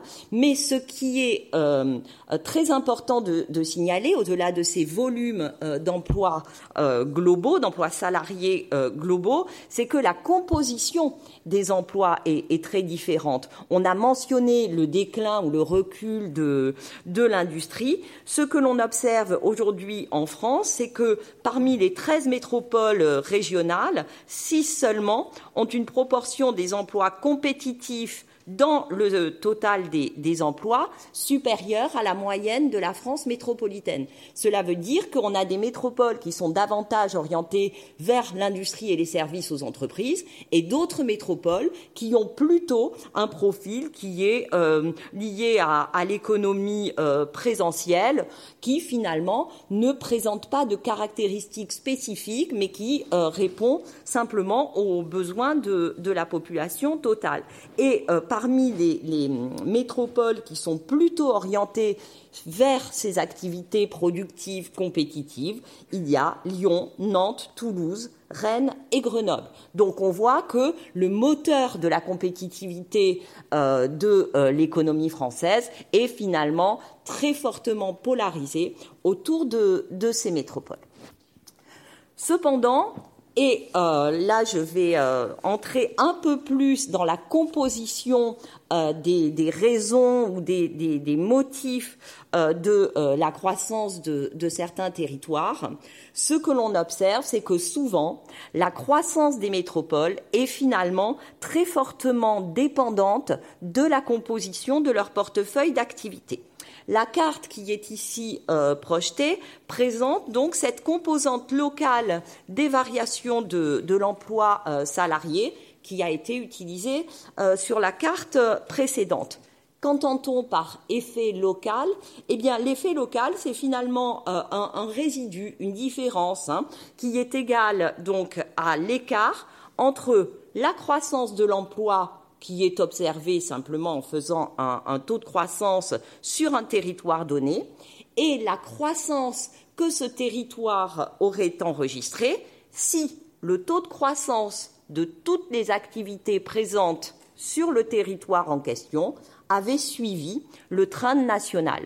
Pour prendre un exemple qui est euh, plus, plus euh, diffusé, c'est un petit peu comme lorsqu'on mesure l'avantage comparatif de certains lycées on regarde dans quel milieu, dans quel environnement il se trouve, on calcule un taux théorique de réussite au bac que l'on compare au taux effectif. La différence entre les deux est liée à euh, l'atmosphère, à l'ambiance, euh, à, la spécificité du lycée en question. Eh bien ici, c'est exactement la même chose que, que l'on fait. On mesure le différentiel de croissance qui n'est pas expliqué par le portefeuille d'activité. En vert, les territoires qui font mieux que ce que l'on aurait pu attendre de leur part, en euh, orange euh, euh, et en blanc, orange et rouge, pardon, les territoires qui font moins bien. Et là encore, on s'aperçoit que les métropoles sont très différentes les unes des autres, qu'il existe une forme d'hétérogénéité à l'intérieur des métropoles. Et si j'avais projeté sur une autre période euh, que j'ai en, stock, mais euh, on pourra y revenir si vous le souhaitez, euh, sur la période 2000-2009, les résultats sont extrêmement différents. C'est-à-dire que les groupes de métropoles qui gagnent et les groupes de métropoles qui ont euh, un, handicap par rapport à leur potentiel sont encore euh, différents. Donc, euh, parmi les métropoles qui euh, réalisent le meilleur effet euh, local au cours de, de, la période récente, 2009-2014, eh bien, on trouve Toulouse et, et, Nantes avec, avec Lyon, alors qu'en revanche, à, à Nice ou à Rouen, l'effet local est carrément négatif, ce qui prouve une fois encore qu'il ne suffit pas d'être dense et déclaré euh, comme métropole pour que euh, le, développement s'opère et euh, les emplois se multiplient. Du coup, cela m'amène à poser une deuxième question. Que se passe-t-il entre la métropole et les territoires avoisinants, puisqu'on a considéré que les métropoles avaient une mission de rayonnement et qu'elles étaient susceptibles de provoquer ou de susciter un effet d'entraînement sur euh, les, métropoles, sur les territoires ou les, zones d'emploi euh, voisines. Je vais vous demander d'accélérer un petit peu. Bien sûr. Alors, je vais terminer par cette dernière carte. Effet de démordement sur les régions qui est relativement euh, contrasté. Cette carte, que montre-t-elle? Eh bien, finalement, en vert, elle montre les territoires qui se renforcent positivement, une partie de l'ouest de la France, la région euh, Rhône-Alpes, quelques euh, zones d'emploi dans, dans, le sud, en rouge, les régions ou les zones d'emploi qui ont tendance à se renforcer négativement. Et euh, dans ce cas-là, on retrouve un grand quart, enfin un grand bloc du, du nord-est. Pour le reste du territoire, on ne on ne parvient pas à identifier des effets de débordement ou de rayonnement significatifs entre les zones d'emploi métropolitaines et euh, les territoires euh, avoisinants. Donc euh, cette pour carte pour bien comprendre, si je prends une, zone colorée en, en, vert, ça veut dire qu'elle a des effets de débordement sur les zones voisines? Oui. C'est ça? Oui. D'accord. Significatif. C'est l'émetteur à chaque fois, c'est ça? C'est euh, euh, un effet de débordement, oui, puisqu'on regarde l'impact de la métropole sur les territoires avoisinants. Euh, c'est ce que techniquement on appelle de l'autocorrélation spatiale. Donc, ce, dans le cas de Toulouse, lorsqu'on regarde les liens, en fait, ils sont très spécifiques. C'est Toulouse-Figeac et dans ce cas-là, ce n'est pas du rayonnement local, c'est euh, du rayonnement euh, qui est lié euh, au secteur d'activité, notamment à, à l'aéronautique. Et donc, je voudrais simplement terminer en disant que cette carte, comme celles qui ont été présentées par Monsieur David, souligne finalement le besoin de politique de, de, cohésion et de cohérence territoriale, puisque les fractures que l'on peut observer au niveau infrarégional et à l'intérieur même des, zones d'emploi semblent être des, handicaps au fonctionnement et au rayonnement de euh, nos territoires. Je vous remercie.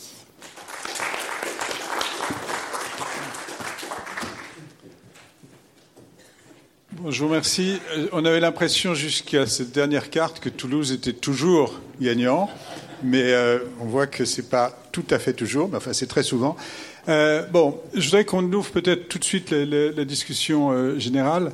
Moi, ce que je retiens, c'est que ce que vous nous avez présenté confirme très largement la partie euh, du constat qui portait sur la fracture nord-est-sud-ouest. Hein. ça, a été souligné en fait par vos deux interventions et encore par cette carte qu'on a, qu'on a là.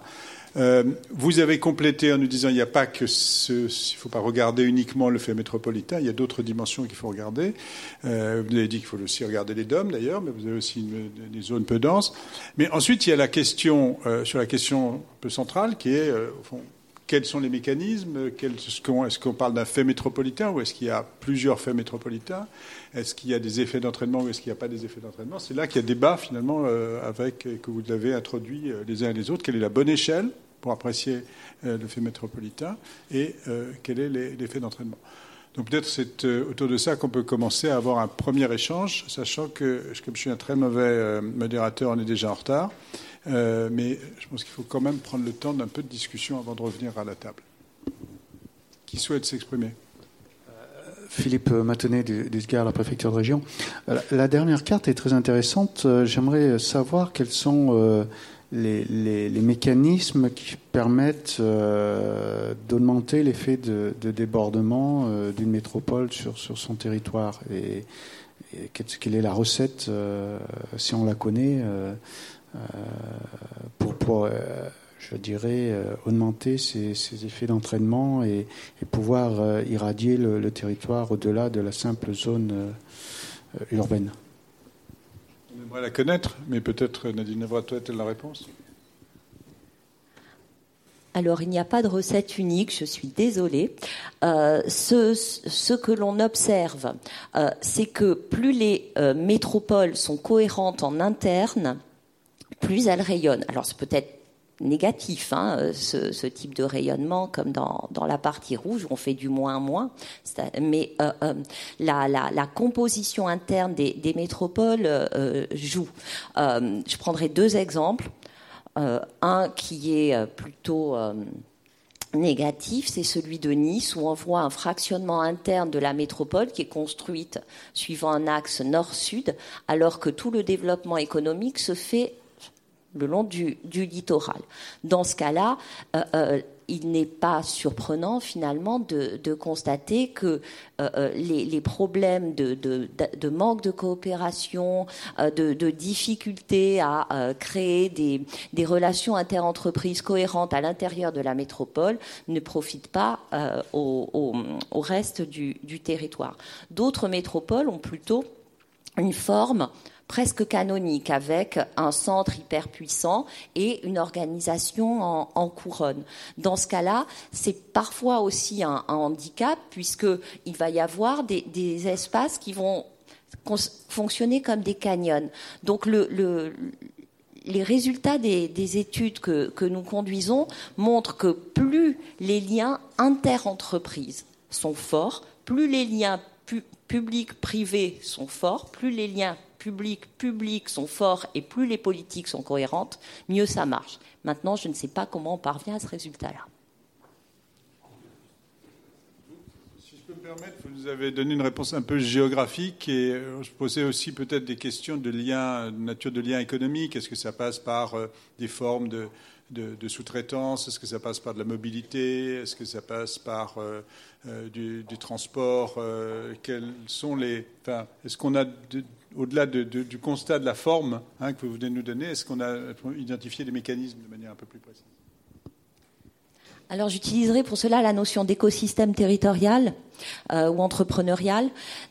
Les, les études, euh, alors euh, que nous avons pu faire, mais également qui sont euh, produites dans d'autres pays, en particulier les, les Canadiens euh, autour de, de, de, Montréal sont, sont assez euh, en avant sur, sur ces questions-là. L'université McGill insiste fortement sur la notion d'écosystème entrepreneurial et sur l'importance qu'il y a à avoir des continuums d'activités à l'intérieur desquels on puisse euh, développer des relations d'achat-vente entreprise entre les, entreprises. Alors euh, au-delà euh, de, de, de, cet aspect-là, c'est plutôt l'idée qu'il que plus un système productif est complet, moins il y a des, segments qui, ont disparu euh, parce que euh, certaines entreprises ont été délocalisées, parce que d'autres ont, fait faillite pour euh, toute une série de raisons. Donc plus le continuum du, du, process de production est respecté, mieux cela se passe et, et cela plaide vraiment en faveur d'écosystèmes entrepreneuriaux territorialisés. Toulouse euh, est trop spécialisée et que c'est la spécialisation de Toulouse qui fait qu'il n'y a pas un effet d'entraînement plus fort Vous écoutez Dynamique et inégalité territoriale. Alors nous avons étudié justement parce que cela nous a été demandé par le comité de pilotage de, la recherche euh, à laquelle je faisais référence en introduction. Nous avons euh, observer plus finement le, cas euh, de la métropole de, Toulouse, qui effectivement a un indice de, spécialisation euh, très très élevé, euh, mais qui présente tout de même euh, un, intérêt, c'est d'avoir des fonctions euh, industrielles euh, qui sont, susceptibles d'exercer un effet d'entraînement sur certains types de services à l'industrie et notamment de services à, forte, valeur ajoutée. Donc, d'une certaine façon, je dirais oui, l'hyperspécialisation de Toulouse n'est pas forcément un, bienfait, mais il y a des possibilités de diversification autour de, ce greffon. Oui, Pierre-Emmanuel Raymond de Toulouse Métropole. Vous mesurez l'effet de débordement par le seul axe, ce que je comprends, critère, qui est la relation inter-entreprise. Alors qu'on sait très bien que les systèmes urbains euh, sont beaucoup plus complexes. Le système de redistribution de la richesse est un vecteur formidable euh, d'entraînement. Hein. Euh, je prends un exemple très simple. Un rifter avion, un jeune rifter avion de 25 ans sur une chaîne d'Airbus à Toulouse, paye l'EHPAD de Mende enfin, entre guillemets. Hein. C'est-à-dire que les comptes sociaux aussi sont des systèmes de redistribution à l'échelle d'un grand territoire. Donc on a plein de systèmes d'économie résidentielle qui, qui, participent à l'effet d'entraînement. Et mesurer l'effet de débordement par le seul angle de la liaison inter-entreprise me paraît un petit peu réducteur. C'est pour ça que les systèmes urbains sont, sont plus ou moins vertueux. Les études de Maglita Landier montrent que le système rennais et le système toulousain sont les plus vertueux en France dans la capacité à la fois redistribuer sans rendre dépendants les territoires autour. Hein, ça les rend intéressés, mais pas dépendants. Et donc, je trouve que votre étude de débordement devrait intégrer d'autres logiques de redistribution euh, que sont euh, éventuellement les comptes sociaux ou que sont l'économie présentielle, comme vous le dites, notamment au niveau touristique. Hein. On changerait peut-être les, les, de cartographie. Alors, un, petit point technique, je ne mesure pas les effets de débordement à l'aide des relations interentreprises. Je regarde simplement si les territoires qui créent des emplois quelque part grâce à un effet local rayonnent ou pas sur les territoires avoisinants. Et à la limite, cette carte ne dit pas pourquoi ni comment. Elle dit simplement, elle décrit une réalité sur des données d'emploi. C'est tout. Et si vous faites ça sur des données de revenus, vous avez fait la même carte pour les données Je pense que c'était aussi votre question, ça. Alors moi, je n'ai pas travaillé sur des, données de revenus, euh, donc je ne peux pas vous, répondre. Michel David, peut-être. Oui, juste un mot euh, pour rappeler que l'économie euh, dite présentielle, c'est aujourd'hui, ce sont les, les deux tiers des emplois. Alors il y avait une étude intéressante qui a été faite par l'INSEE à Nantes, autour de Nantes, pour montrer justement l'effet d'entraînement par un effet de richesse, de distribution de revenus sur des couronnes qui ne sont pas des, communes de, la couronne, pour, le coup, qui ne sont pas forcément dépendantes, mais qui arrivent à recréer une, dynamique locale, euh, des activités de bon niveau et pas seulement euh, de, de, première nécessité. Donc cet effet, aujourd'hui, je regardais les chiffres avant de venir, pour 1000 euh, emplois créés euh, en dynamique euh, à Toulouse. Il y a 5 emplois, ça paraît pas beaucoup, mais pour 1000 emplois, il y a 5 emplois qui sont des, immigrants qualifiés. Et ces immigrants qualifiés, peut-être habitent-ils dans l'unité urbaine de Toulouse, mais peut-être habitent-ils dans la couronne. Donc je crois que l'effet, l'effet il ne peut pas être effectivement mesuré que par l'aspect productif, qui est essentiel. La base est essentielle, la base économique, mais l'économie résidentielle, des communes périphériques ou euh, de la couronne peut en bénéficier et on doit pouvoir le mesurer, je pense. Merci. On va prendre une dernière euh, intervention et puis on passe à la table ronde suivante. Oui, juste euh, peut-être un des, facteurs d'explication. donc oui, je suis Vincent Ossius de France Stratégie. Un des, facteurs d'explication mis en évidence par l'OCDE, en l'occurrence, sur la réussite des, territoires et leur capacité d'entraînement de territoires voisins, c'est euh, le fait d'être ou non en coopération ou plutôt en confrontation. Et donc euh, la coopération entre les acteurs, publics, privés, vous le, mentionnez.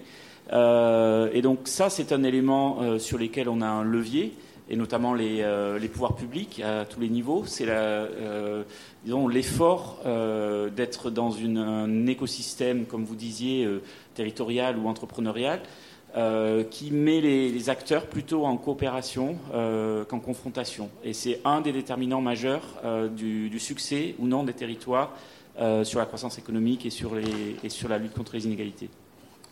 Ça a l'air très très joli, mais ça veut dire quoi? Ça veut dire la coopération concrètement entre les, entre les acteurs plutôt que le, jeu de. Ça s'apprécie comment? Alors c'est sur la base des c'est les travaux de l'OCDE sur la base des, euh, euh, de l'intensité des liens euh, entre acteurs locaux, de, que ce soit pouvoir public et, et entreprise. Donc échange versus disons moins de moins d'échanges, moins, moins d'intensité d'échange. Evelyne Calmette, je suis élue d'un territoire très très défavorisé qui est euh, la région de Decazeville, dont beaucoup de gens connaissent. Euh, j'ai entendu parler de beaucoup de choses, mais concrètement, euh, ce que j'ai retenu, c'est que la personne de Toulouse a dit qu'elle a accompagné donc pour lutter contre l'exclusion, aider l'innovation, tous les grands secteurs industriels à coût de dizaines de millions, ce qui fatalement entraîne un appauvrissement des zones rurales où il y a une, migration des personnes compétentes vers la métropole. Euh, nous, on voit les ressources baisser, puisqu'il y a moins de personnes pour, euh, pour payer les impôts et tout. Concrètement, qu'est-ce qui nous reste pour lutter contre cette désertification? Merci de poser cette question parce que je pense que c'est la, question qui préoccupe beaucoup dont on est parti. Donc peut-être je vais demander à, Clément, puisque vous avez, euh, c'est le centre du travail que vous avez fait, hein, de, répondre là-dessus.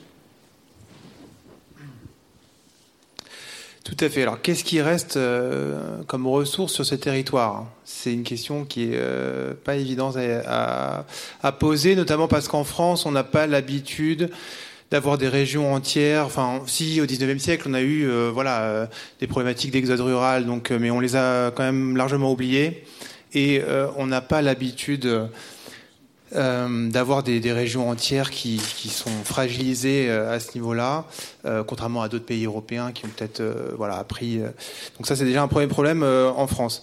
Alors Maintenant, plus concrètement, qu'est-ce, que, qu'est-ce qui reste sur ces territoires-là? Je dirais que sur les territoires qui sont en, en, décroissance ou en déclin, il y a une problématique de restructuration qui n'est pas évidente à poser, mais qu'il va falloir poser dans les années qui viennent. C'est-à-dire que euh, les gens partent, euh, il y a des, euh, des, infrastructures ou des structures qui avaient un sens auparavant, mais qui n'ont pas, pas forcément de sens et qui plombent peut-être les budgets publics. Donc comment déjà essayer de restructurer euh, alors je sais que les bailleurs sociaux essayent dans les territoires détendus déjà de euh, détruire du patrimoine. Voilà, il y a, toute cette problématique là. Et l'autre problématique, c'est euh, finalement, est-ce que est-ce que que on peut restructurer d'autres types de problèmes? Est-ce que les individus qui ont le moins de ressources, est-ce qu'on peut les inciter à bouger pour que les problèmes se concentrent pas tous au même endroit, qu'on n'ait pas que des populations fragilisées? Donc ça revient euh, euh, à poser la problématique de l'inégalité des chances et de la mobilité. Donc voilà, moi c'est plus dans cette approche de restructuration que je verrai les, choses.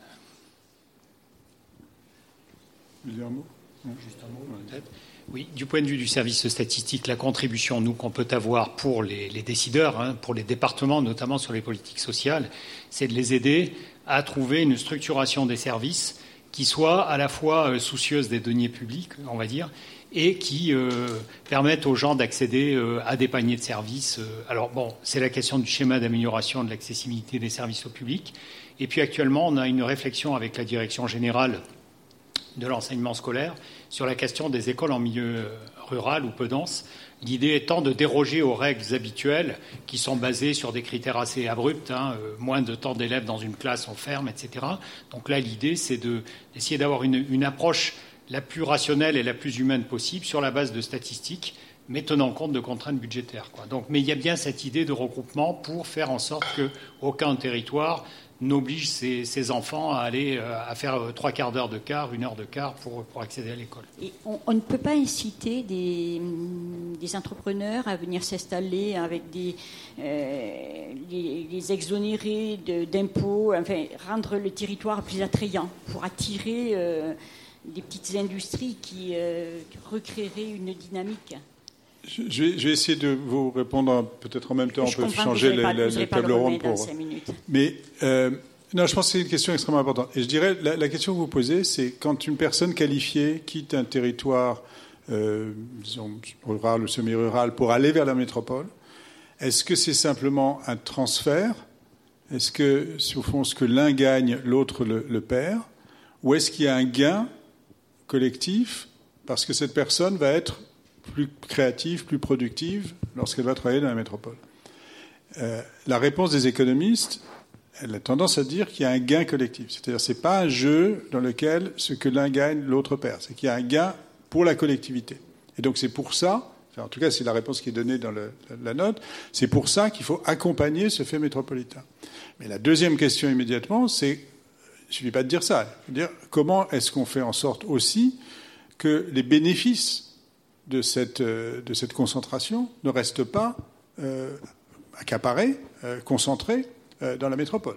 Et comment est-ce qu'on fait, et c'est ce que vous disiez, pour que du coup, il n'y ait pas une, perte supplémentaire qui vienne de la perte de l'accès à un certain nombre de, de services publics, à un certain nombre d'éléments qui sont constitutifs de l'égalité des chances. Donc la double réponse qu'on doit donner, mais c'est vrai que cette réponse, elle est, difficile à construire.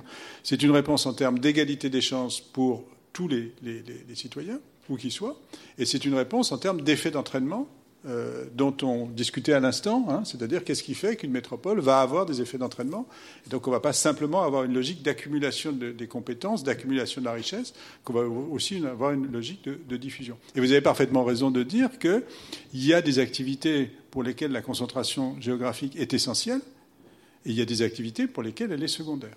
Et ce qu'on pourrait souhaiter, ce serait qu'effectivement, le développement économique, ce soit que les activités pour lesquelles elle est secondaire se répartissent plus sur le territoire, sans nier le fait qu'il y en a pour lesquelles euh, bien, euh, on va pas. Euh, vous voyez, on a, les interactions comptent beaucoup, et ces interactions, elles se passent dans un espace géographique déterminé. Bon, je pense qu'on sait peut-être une transition pour la table ronde suivante. Donc je vais appeler donc, Stéphane Cordebès et Nicolas Bouillon.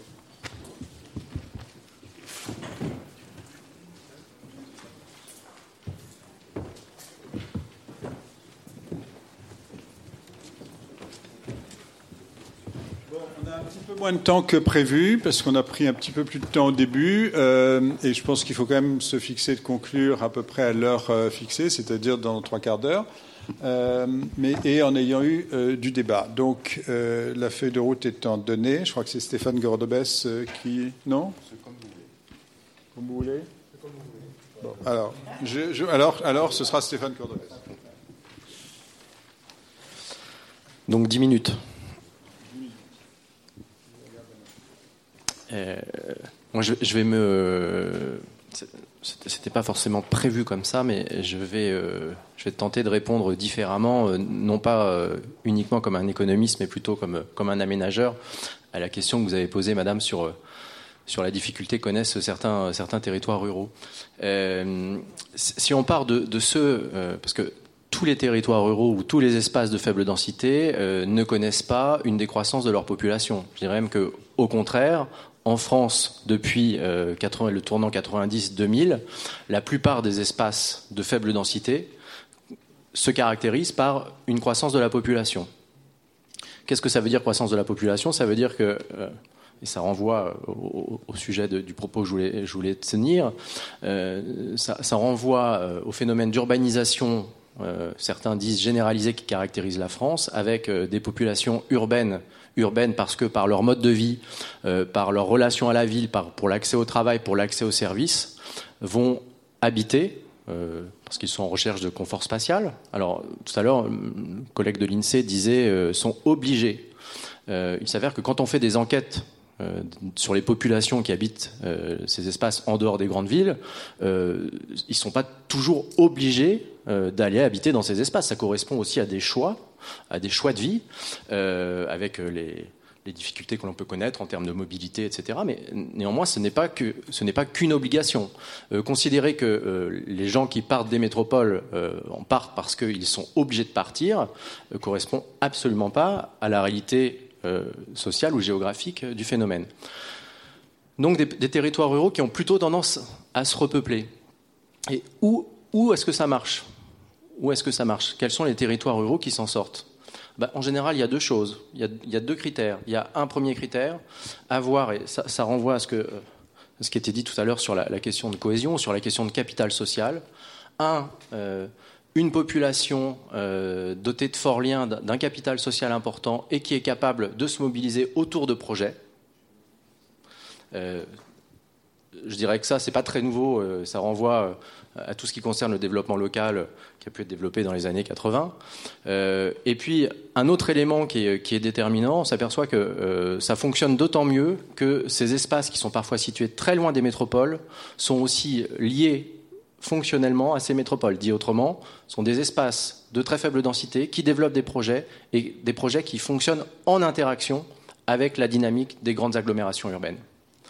Et une fois qu'on a dit ça, ça veut dire quoi? Ça veut dire que euh, finalement, les espaces de faible densité qui sont perdants dans ce jeu, ce sont ceux qui sont souvent euh, effectivement euh, reculés, peu liés, isolés, et au sein desquels, c'est les deux, hein, c'est les deux conditions, et au sein desquels il n'y a pas un capital social, un savoir-faire, une dynamique collective qui permet de construire du projet. Un exemple de ce qui marche? Euh, un exemple, euh, ça c'est une question à, brûle pour point. Euh, je renvoie, si si, il y, a, deux jours, il y, avait un, il y avait un très bon article, il y avait un très bon article dans. Alors, Vas-y, je t'en prie, on peut, on peut coopérer. Hein. Le Vigan marche très bien.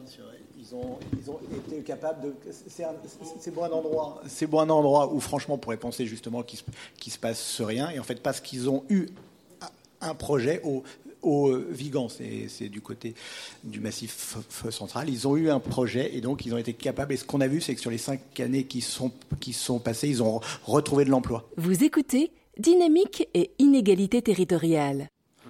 Je continue. Merci pour la question. Euh, ce qui me permet de, rebondir et de continuer sur, euh, sur une autre histoire que j'avais envie de vous raconter. Parce que finalement, euh, la note proposée par France Stratégie a, un avantage, un inconvénient. Un avantage, elle est extrêmement cohérente. c'est une lecture du territoire et des dynamiques territoriales à partir d'un point de vue d'économiste.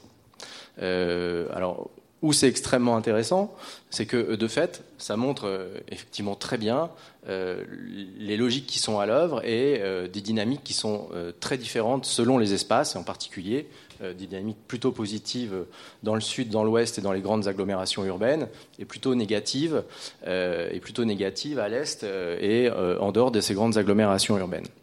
Maintenant, je dirais l'avantage aussi, c'est que cette note souligne un point qui finalement euh, fait assez peu l'objet de débats publics, à savoir que, euh, d'une manière très générale, euh, ce qui a constitué l'aménagement du territoire, mais en fait l'aménagement du territoire, ou ce qui a favorisé l'équilibre des territoires, ce n'était pas que les politiques d'aménagement du territoire, c'était un ensemble de politiques sectorielles et d'aménagement du territoire qui, par des mécanismes de redistribution directs ou indirects, ont permis un certain maintien euh, d'une cohésion territoriale à l'échelle nationale.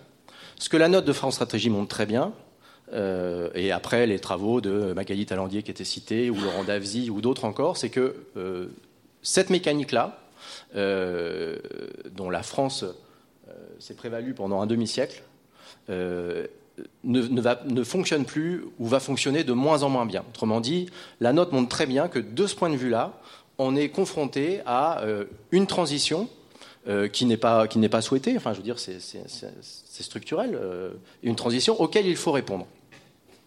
Euh, ou, je dirais, je serais peut-être un peu plus. Il me reste combien 4 minutes Où je serais. Pour les critiques Non, non, je serais, non, non, pas, pas, critique, mais un peu plus, un peu plus gêné.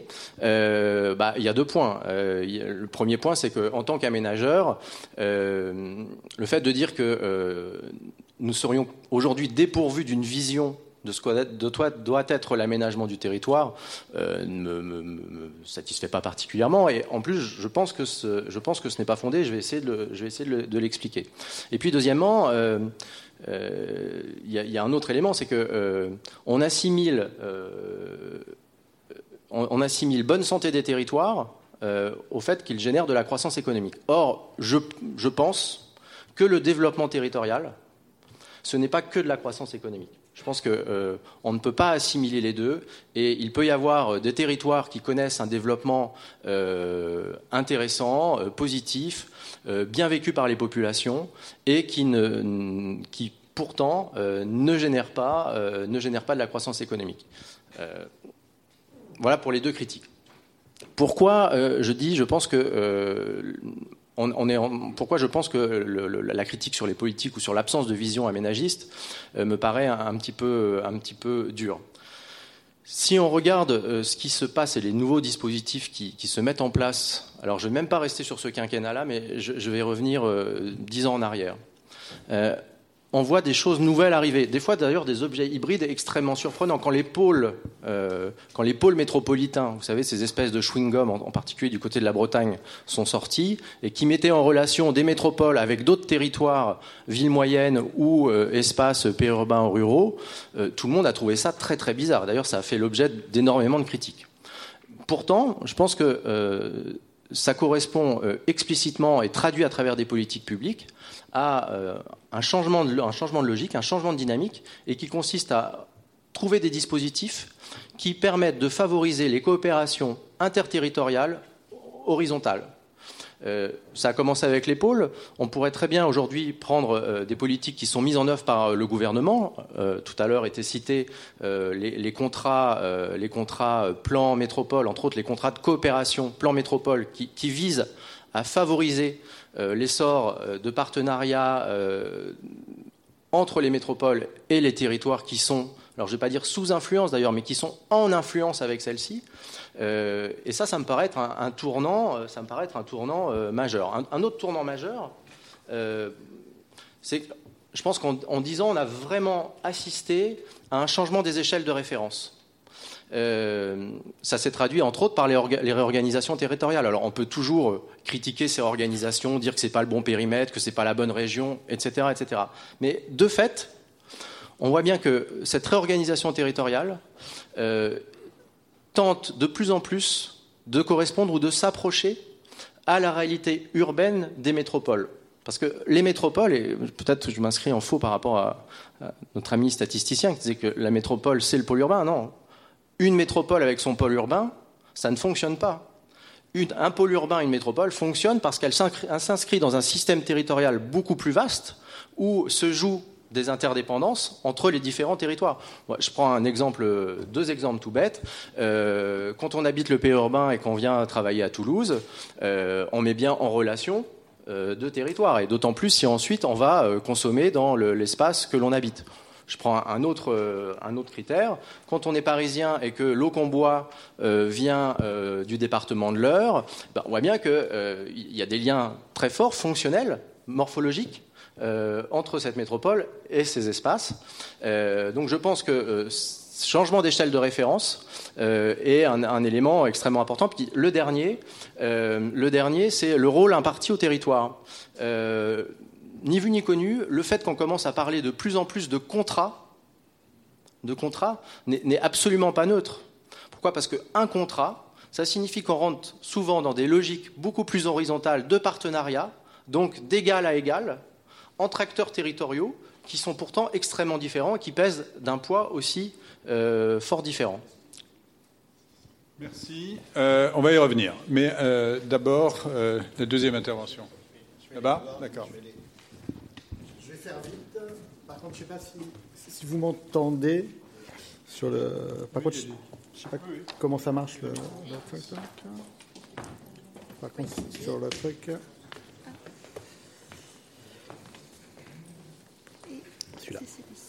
Et après, j'appuie là. Merci. Bonsoir à tous. Donc, déjà, donc je vais, euh, j'interviens donc au nom de l'Observatoire de l'innovation locale de la Fondation Jean Jaurès. Donc, on a fait un travail il y a alors une année. Donc, on a sorti un essai que je vous que je vous conseille de voir sur le site de, la Fondation. Donc, il s'appelle Réforme territoriale vers plus d'égalité et d'efficacité, avec un point d'interrogation. C'est donc ce qui permet, euh, ce qui est un petit peu au cœur de notre sujet. Donc, pour aller vite, le constat, c'est le même, on a fait le même, on est tous, on est un certain nombre à faire, à faire le même. Qu'est-ce qu'on voit? D'un côté, il y a des territoires qui vont, qui vont mal, soit de grandes régions, soit toutes les zones rurales, ce qu'on appelle la diagonale du, vide, et d'un autre côté, il y a des métropoles, et ce qui fonctionne avec, qui fonctionne bien, c'est très bien expliqué dans la note, et ça a été très bien expliqué, expliqué avant. Donc ça, ça montre bien qu'on ne peut pas laisser tomber, c'est-à-dire rien faire. Ce qui s'est fait il y a 30 ans, on ne peut plus le refaire, donc ça veut dire qu'il faut maintenant aller sur, sur, sur, un autre, euh, sur une autre vision qui ne peut pas être simplement une compétition. Et donc, euh, ce que propose, la, ce que propose cette note que nous avons écrite, c'est en fait, il faut qu'on ait maintenant un appui, c'est-à-dire un accompagnement à, deux choses. D'un côté, aux écosystèmes qui, produisent et qui, en effet, se trouvent maintenant le plus souvent dans les, dans les métropoles, mais il faut aussi un soutien à tous les autres tous les autres, soit parce qu'ils sont reliés à ces métropoles et donc ils vont profiter de cet effet de ruissellement. Mais ce qu'on va voir, c'est qu'en fait, ça ne marche pas partout et que donc il faut aussi qu'il y ait un appui sur des zones qui, qui ne peuvent pas s'en sortir seules et qu'il faut qu'on les appuie pour avoir un projet. Donc, pour ça, on peut s'appuyer sur cette réforme qui, a été faite parce qu'elle a mis elle a mis vraiment les bons, outils. C'est-à-dire, d'un côté, il y a des outils locaux, c'est-à-dire maintenant, les, territoires sont en effet sur une échelle large, et c'est quand même plus simple pour créer du, du projet. Ensuite, donc, il y a la loi MAPTAM qui a mis en place les métropoles, et il y a la loi sur les grandes régions. Et ça, ça crée les outils qui permettent de créer une politique nouvelle. Donc, je passe rapidement sur cette, sur cette slide, puisque ça a été très bien, très bien expliqué.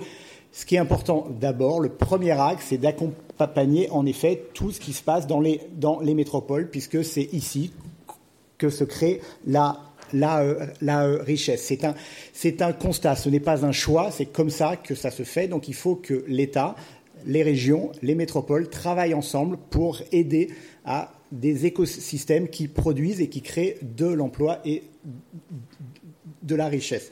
Ça profite au plan national, mais ça profite aussi à tout ce qui est relié, parce que maintenant, on est dans un système de grappe, si vous voulez, donc il faut bien voir que quand on crée une richesse à Toulouse, par exemple, bah c'est ce FIJAC qui, qui en profite parce qu'il y, a un certain nombre de liens entre ces, ces zones. Donc il faut travailler, pour renforcer tous ces, tous ces liens, créer ce qu'on appelle des réseaux autour des métropoles. Donc ça, c'est le premier axe. Mais alors, est-ce qu'on s'arrête là? Et c'est là où, en, effet, j'ai une petite différence avec la note euh, qui, qui, bon est, faite et certains travaux qui sont faits, ils ont tendance à penser que les métropoles, c'est la, la, seule chose parce que ça va, ça va, grâce à cet effet de ruissellement, ça va faire que l'ensemble de la nation va profiter.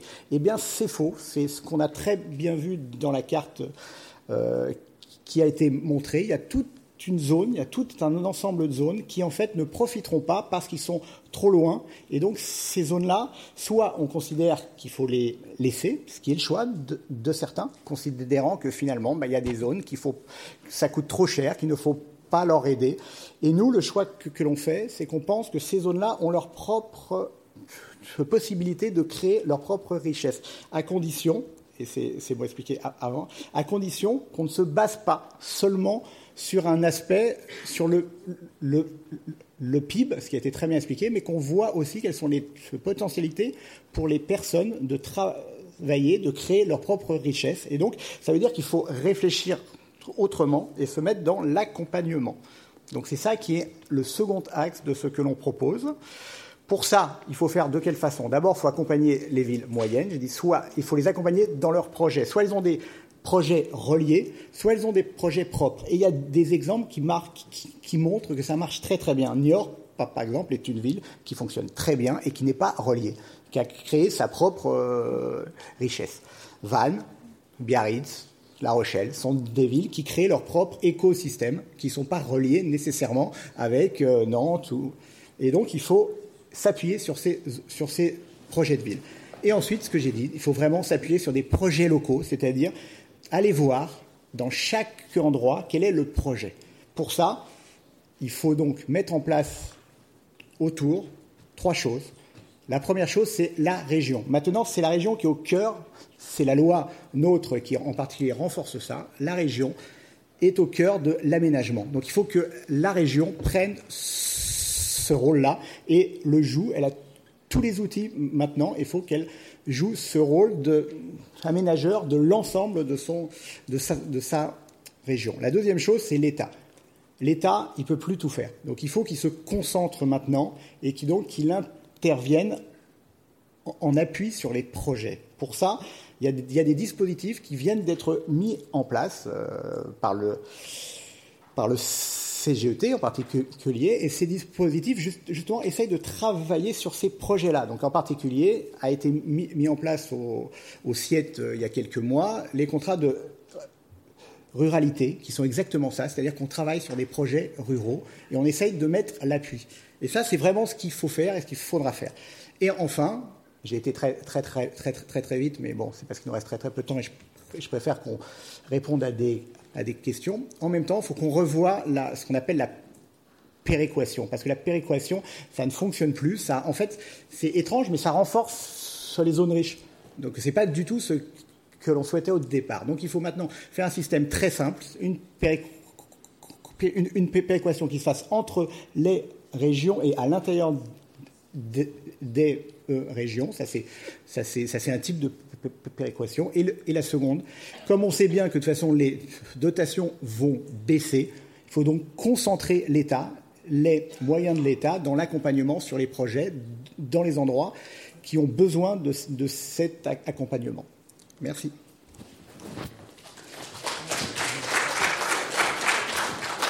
Merci, merci d'avoir été à la fois bref et clair.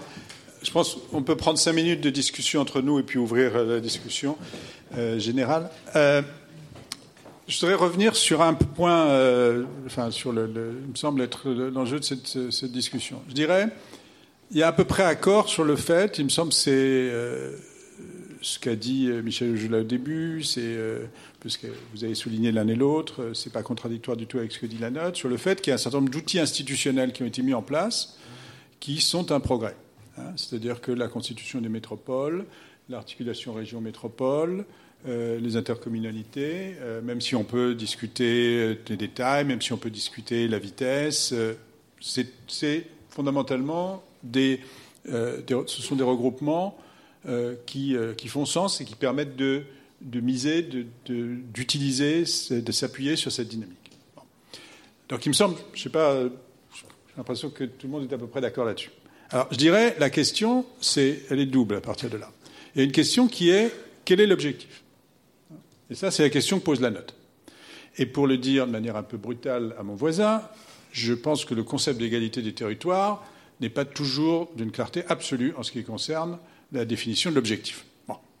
Donc il y a un problème de, finalité. Qu'est-ce qu'on veut hein? Euh, Et je pense que tant qu'on n'est pas clair sur ce qu'on veut, on a du mal à faire quelque chose de bien. Et puis il y a un deuxième problème que vous avez abordé à l'instant, qui est le problème de la gamme des outils. Parler des outils institutionnels, il n'y a pas que les outils institutionnels, il y a des outils fiscaux.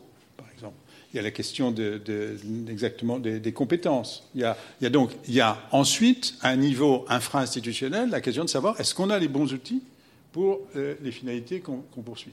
Et je pense qu'il faut d'abord aussi se poser la question des finalités. Peut-être euh, du côté des auteurs. Clément, tu veux réagir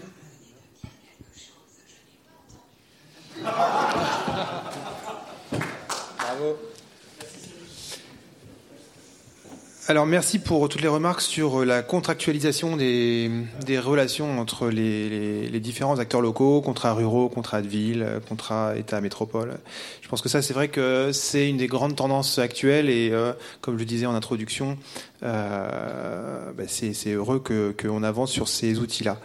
Euh, maintenant, sur sur la vision des, de la note de, l'objectif. En fait, bon, on propose, comme je le disais en introduction, beaucoup d'objectifs euh, alternatifs, mais euh, la question principale, c'est euh,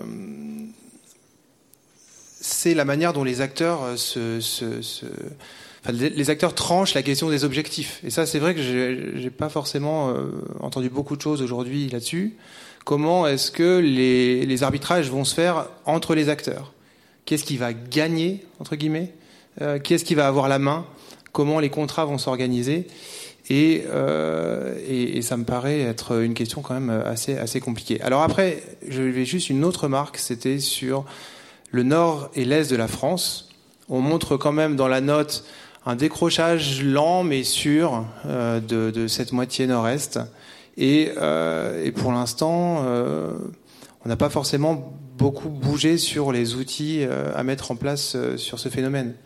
Euh, on s'était habitué à avoir une, une Île-de-France très riche et puis une province relativement moyenne.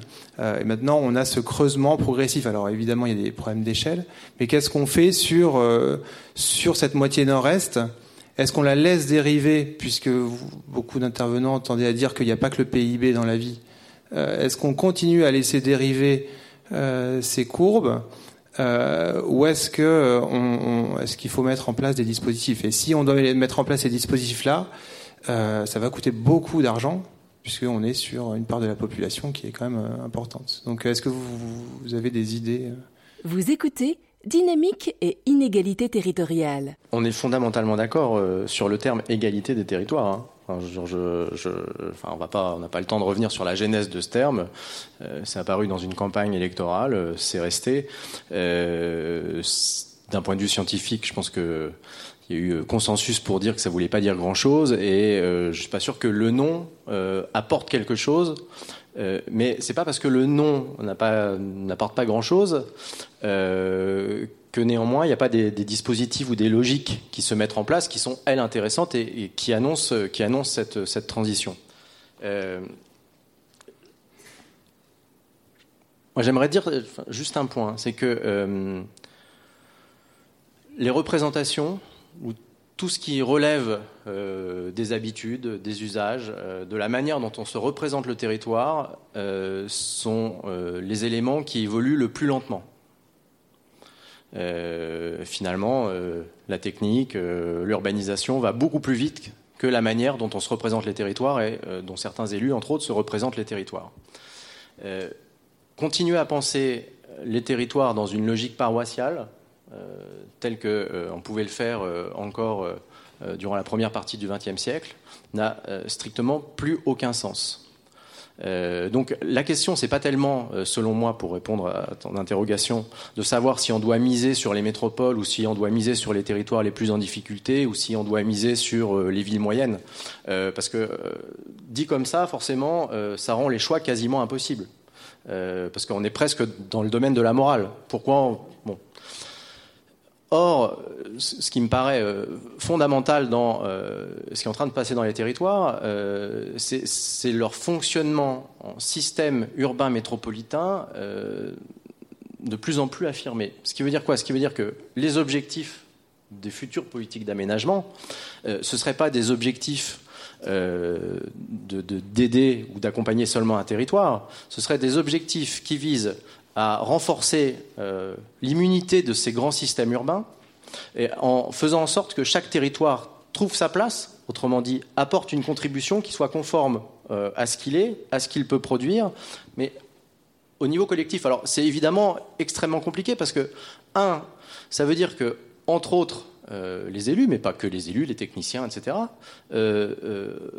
changent de logiciel et invente une forme d'ingénierie qui soit une ingénierie qui favorise les relations, les liens, les coopérations, les projets, qui valent non seulement à l'échelle locale, mais également à l'échelle des systèmes métropolitains dans lesquels chaque territoire s'insère. Alors évidemment, euh, c'est un petit peu plus compliqué parce qu'on n'est pas simplement responsable pour son territoire, on devient responsable aussi euh, pour l'échelle supérieure. C'est un monde à inventer, mais pour moi, l'objectif des futures politiques d'aménagement, en employant le terme générique, c'est le renforcement de ce fonctionnement en système euh, autour, des, autour, des, métropoles euh, de, nos, euh, de, nos, différents territoires. Merci. Boris? Oui. non, à la suite de la lecture de la note, on a un peu l'impression en fait, qu'on donne comme interprétation qu'il faut favoriser l'évolution des métropoles, en particulier de celles qui marchent, et euh, d'avoir un effet redistributif sur euh, euh, potentiellement que les politiques de, territoriales seraient des politiques redistributives sur les, territoires en déclin.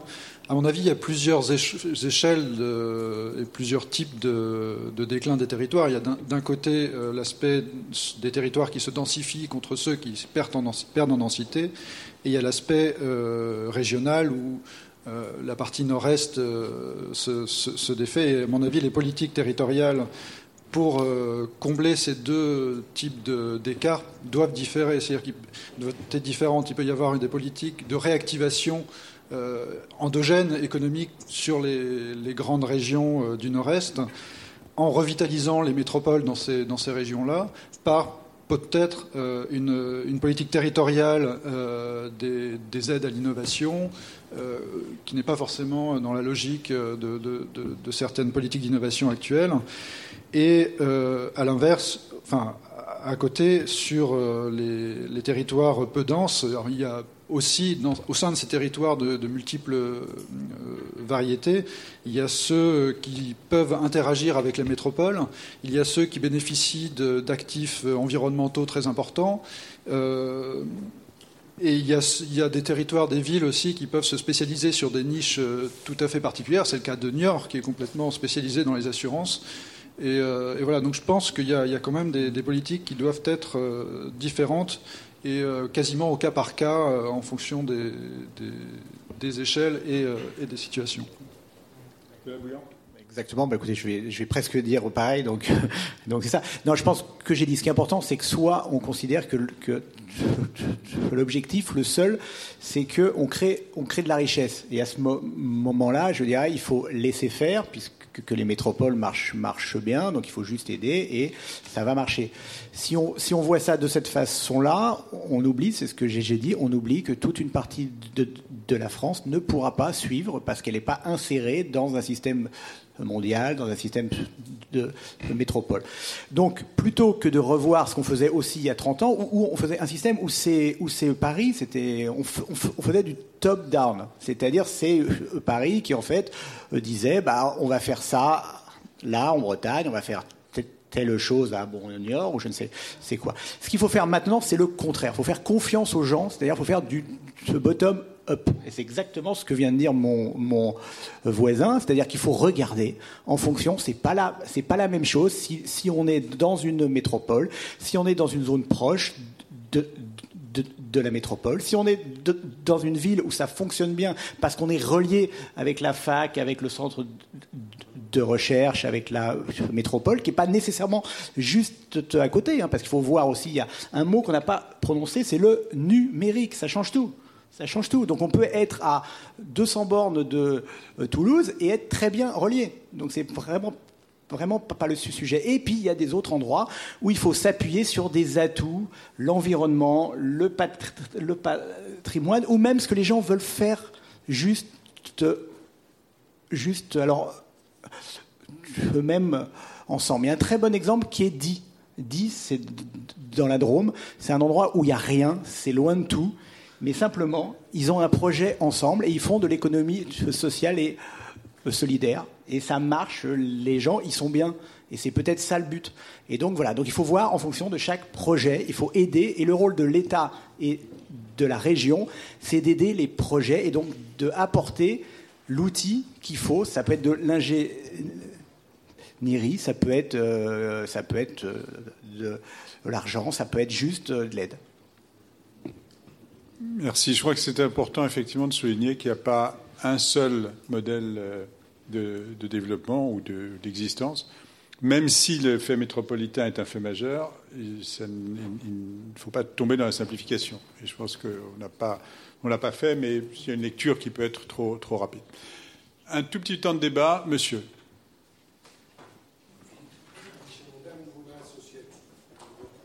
On va vous donner un micro parce que ce sera plus simple. Et pour le podcast, oui, ce que j'ai oublié de parler. J'étais content d'entendre les dernières interventions parce que je dis on a des exemples quand même dans notre, dans notre région. Hein. Il y en a d'autres euh, là-dessus. On pourra en donner des, des, centaines, des connus, des moins connus.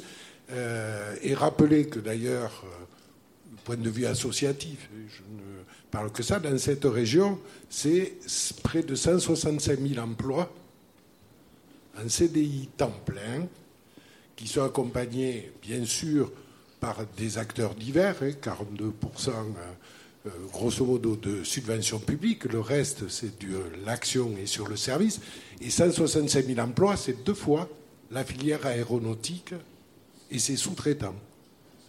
Simplement, 67%, c'est des petites unités sur les territoires, des logiques d'acteurs. Ces logiques d'acteurs je voudrais citer que cet exemple, il est un peu récurrent, mais je pourrais en citer d'autres qui n'ont pas la même renommée internationale. Le Festival de Marciac est parti d'un projet euh, collectif et euh, a une renommée internationale, évidemment a des liaisons avec la métropole, ses moyens de transport et tout ça, dans un milieu complètement rural où maintenant il y a du développement économique et touristique et éducatif, puisqu'il y a des classes musique, des classes jazz. Voilà. Je pourrais donner un exemple dans le Val d'Adour, collectif interassociatif, qui maintenant, à partir de l'inventaire des compétences des habitants, créé le journal des élus, le porte à domicile, a créé toute la cartographie des sentiers urbains euh, et autres, une maison des associations. Il y a d'autres modèles de développement. Et c'est vrai qu'on est, vous parliez tout à l'heure de changer de logiciel, c'est vrai qu'on euh, il n'est pas question d'aller sur un développement euh, type Airbus, mettons, dans tous les territoires. et je veux dire, ça n'aura aucun sens ce qui a du sens, c'est là où les gens vivent, les services aussi de la population, la culture, d'autres types. Et nous, on, anime un dispositif euh, grâce à la métropole qui s'appelle le parcours adresse.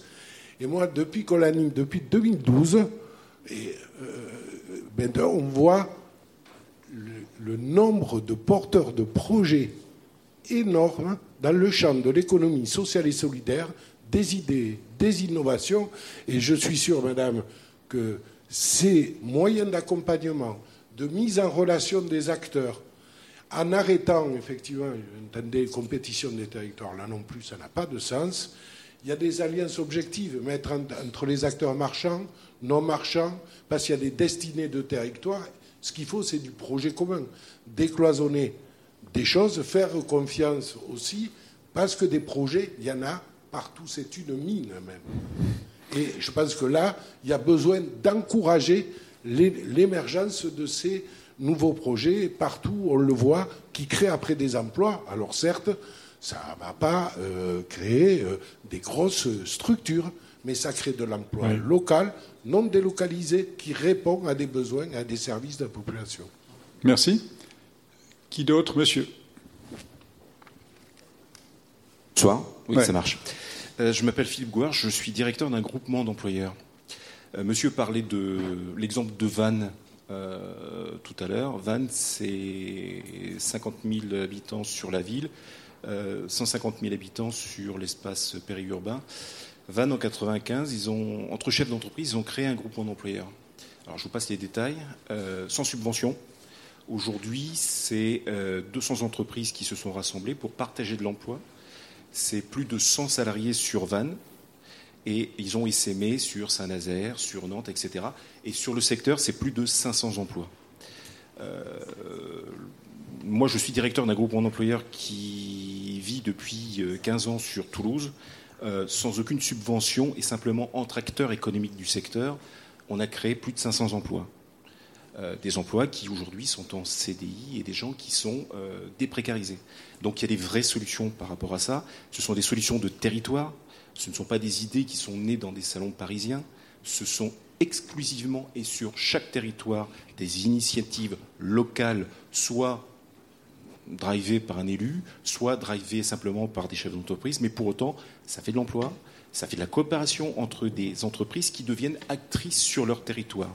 Et ça, ça sonne bien, euh, ça résonne bien en termes de RSE, de responsabilité sociétale de l'entreprise.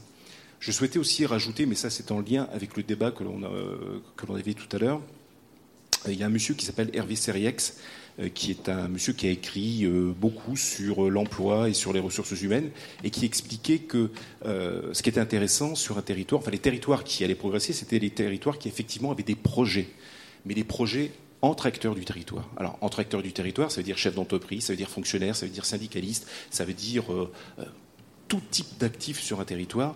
Et le principe, c'était pas tant d'avoir euh, pour lui des acteurs de qualité sur ce territoire, mais c'était surtout de mettre en avant la qualité des relations que ces acteurs pouvaient entretenir sur le territoire. Et ça, c'était un gage ben, c'était un gage simplement de, succès. Et quand vous parliez, vous demandiez à monsieur de, France Active au premier rang tout à l'heure, qui, vous lui demandiez un exemple, ben, la création d'un groupement d'employeurs sur un territoire, c'est un vrai projet de territoire.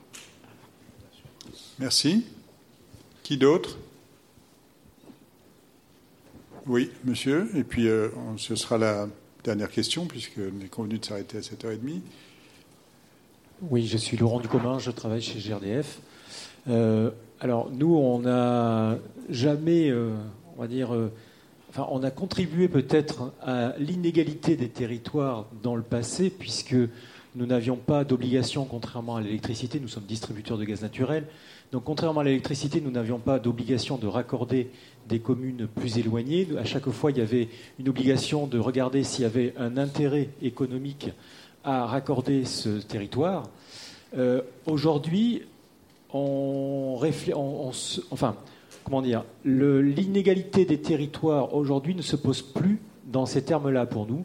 On parle plutôt de complémentarité des territoires, et c'est ce que vous avez abordé aujourd'hui, pour la bonne et simple raison qu'avec euh, les énergies nouvelles, la décarbonisation, enfin tous les nouveaux défis devant nous par rapport à l'énergie et la disparition des énergies fossiles à terme, euh, on envisage très sérieusement de remplacer la plupart du gaz naturel, enfin, de ressources fossiles, qui est importé euh, et qui est extrait de la Terre euh, à l'horizon 2050, par du biométhane, c'est-à-dire du gaz qui est produit localement à partir des territoires qui sont plutôt des territoires ruraux, puisqu'on le fait à partir de déchets verts pour la plupart, de déchets de lisier par exemple, etc., des exploitations agricoles et autres. Et donc, euh, ça veut dire qu'un territoire qui pouvait ne pas être vraiment euh, sous notre giron parce qu'on se disait, bah, là, il n'y a pas de potentiel, il n'y a pas de développement économique, il n'y a pas d'entreprise importante qui va consommer du gaz naturel, qui va s'implanter, devient un territoire très intéressant parce que c'est un territoire qui devient producteur et injecteur de gaz naturel dans le réseau. Et donc, euh, on voit qu'on passe d'une inégalité de territoire à une complémentarité de territoire, mais c'est le propos que vous avez développé. En tout cas, dans l'énergie, c'est aussi le cas. Merci. Ce n'était pas vraiment des questions, mais ce qui était bien, est-ce que ça appelle des réactions de votre part? J'avais quand même une remarque sur euh, le projet. Alors, euh, évidemment, un territoire va d'autant mieux que sa population est capable de se mobiliser. Euh, j'ai travaillé avant cette note sur les questions d'éducation et contrairement à ce qu'on pourrait croire, la Seine-Saint-Denis est un territoire où les enfants de classe populaire accèdent beaucoup à l'enseignement supérieur, ont finalement des, des taux de réussite éducative assez importantes comparés euh, aux enfants de classe populaire de Picardie, par exemple. Et euh, je pense que la capacité des, parents d'élèves de Seine-Saint-Denis à se mobiliser, notamment par les voies médiatiques, fait, fait beaucoup pour euh, la manière dont, le ministère va, traiter ces problèmes-là. capacité qui est beaucoup plus faible, évidemment, dans d'autres territoires. Tout ça pour dire que tous les, toutes, les, toutes les villes, tous les exemples que vous avez cités, euh, où les gens se sont mobilisés. Donc déjà, bon, c'était tous des, villes du nord-ouest, hein, euh, du sud-ouest, pardon. Euh, donc ça apporte un petit peu de, choses en plus par rapport à nos analyses. Hein. Niort, Biarritz, Vannes, Marciac, voilà. Bon, évidemment, ça, ça, tient aussi au fait qu'on est à Toulouse et on aurait peut-être fait la conférence à Lille, on aurait peut-être eu des, projets euh, du Nord-Est, mais tout ça pour dire que je suis pas sûr que tous les territoires aient la même capacité à, se développer en, projet, euh, notamment dans les territoires industriels. Euh, vous avez un, poids historique de la grande entreprise, peu de peu création d'entreprises, de petites PME, donc beaucoup plus de salariat. Enfin voilà, donc voilà, juste pour nuancer par rapport à cette approche par projet qui elle aussi a une dimension inégalitaire. Vous écoutez Dynamique et inégalité territoriale. Euh, c'est effectivement, euh, c'est tout à fait exact. Euh, c'est bien pour ça que sur le, un des enjeux, un des enjeux de l'aménagement demain tient autour de la mise à disposition d'une ingénierie, y compris dans les territoires qui aujourd'hui en sont, en sont le plus démunis. Euh, ça veut dire quoi? Ça veut dire mutualisation, ça veut dire euh, euh, sans doute développer de l'ingénierie à certains endroits où il n'y en a pas. Il suffit de regarder par exemple la carte des agences d'urbanisme pour s'apercevoir que l'ensemble du territoire national n'est pas, pas, couvert loin de là, etc. Donc il y a un vrai enjeu en termes d'égalité des territoires, il y a un vrai enjeu autour de l'ingénierie qui va permettre la mise en capacité des acteurs, y compris dans les territoires, que ce soit d'ailleurs les quartiers euh, politiques de la ville ou euh, dans des territoires euh, ruraux ou de, sites industriels en reconversion, c'est un enjeu, c'est un enjeu, c'est un enjeu extrêmement fort parce que c'est bien la mise en capacité et la manière dont ces acteurs vont aussi être capables de se mobiliser quand bien même on leur apporterait des aides par ailleurs, qui va donner lieu à des dynamiques locales et à la construction de projets ou pas. ce qui est clair, c'est que sans ces projets, il y a peu de chances euh, qu'on trouve demain euh, d'autres solutions. Ça paraît compliqué de faire venir de force euh, des entreprises comme vous le demandiez tout à l'heure, Madame, parce que parce que parce qu'on n'est plus dans une économie planifiée et de, et, de, la même manière. ça paraît, oui, enfin, je, on voit pas d'autres solutions en tout cas. Bien, il me reste, euh, avant de vous inviter à, prendre un verre euh, euh, avec nous à la sortie, dire deux mots pour, pour conclure.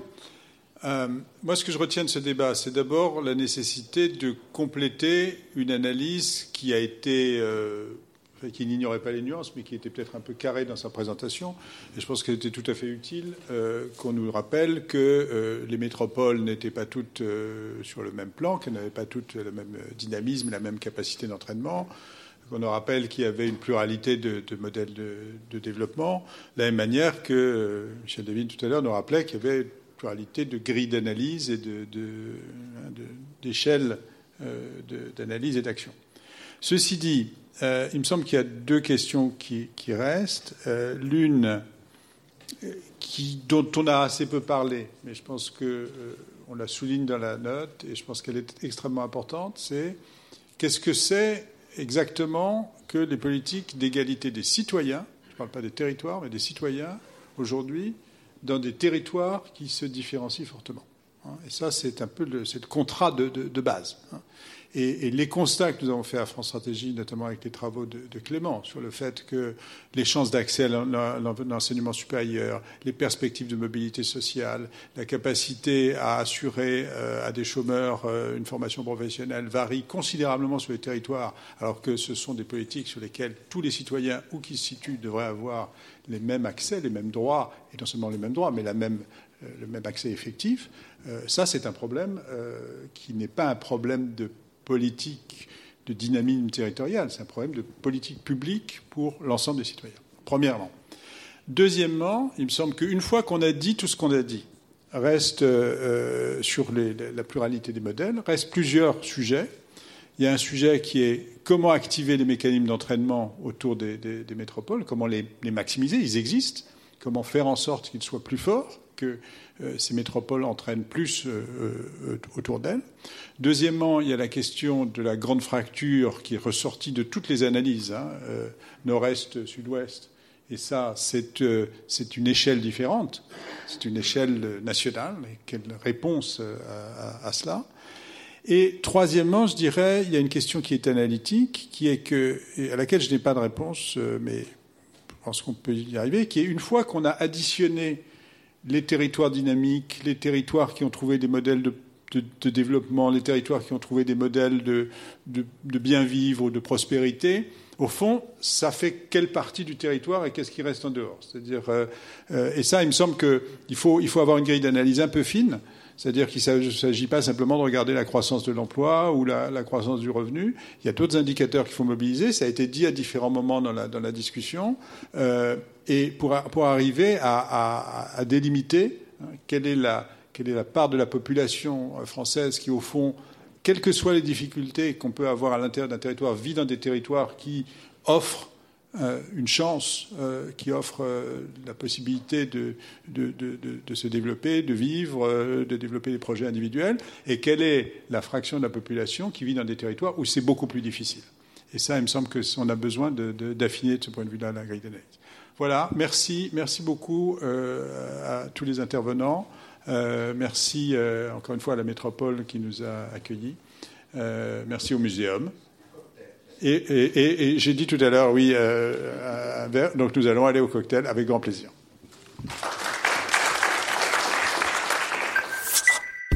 Les podcasts 2017-2027 de France Stratégie. Les podcasts 2017-2027 de France Stratégie proposent des débats, les sujets économiques, sociétaux, technologiques et environnementaux qui vont influencer les dix années suivant la prochaine présidentielle. Retrouvez tous les podcasts de France Stratégie sur www.stratégie.gouv.fr. Toute l'actualité du projet 2017-2027 est disponible sur www.francestratégie1727.fr.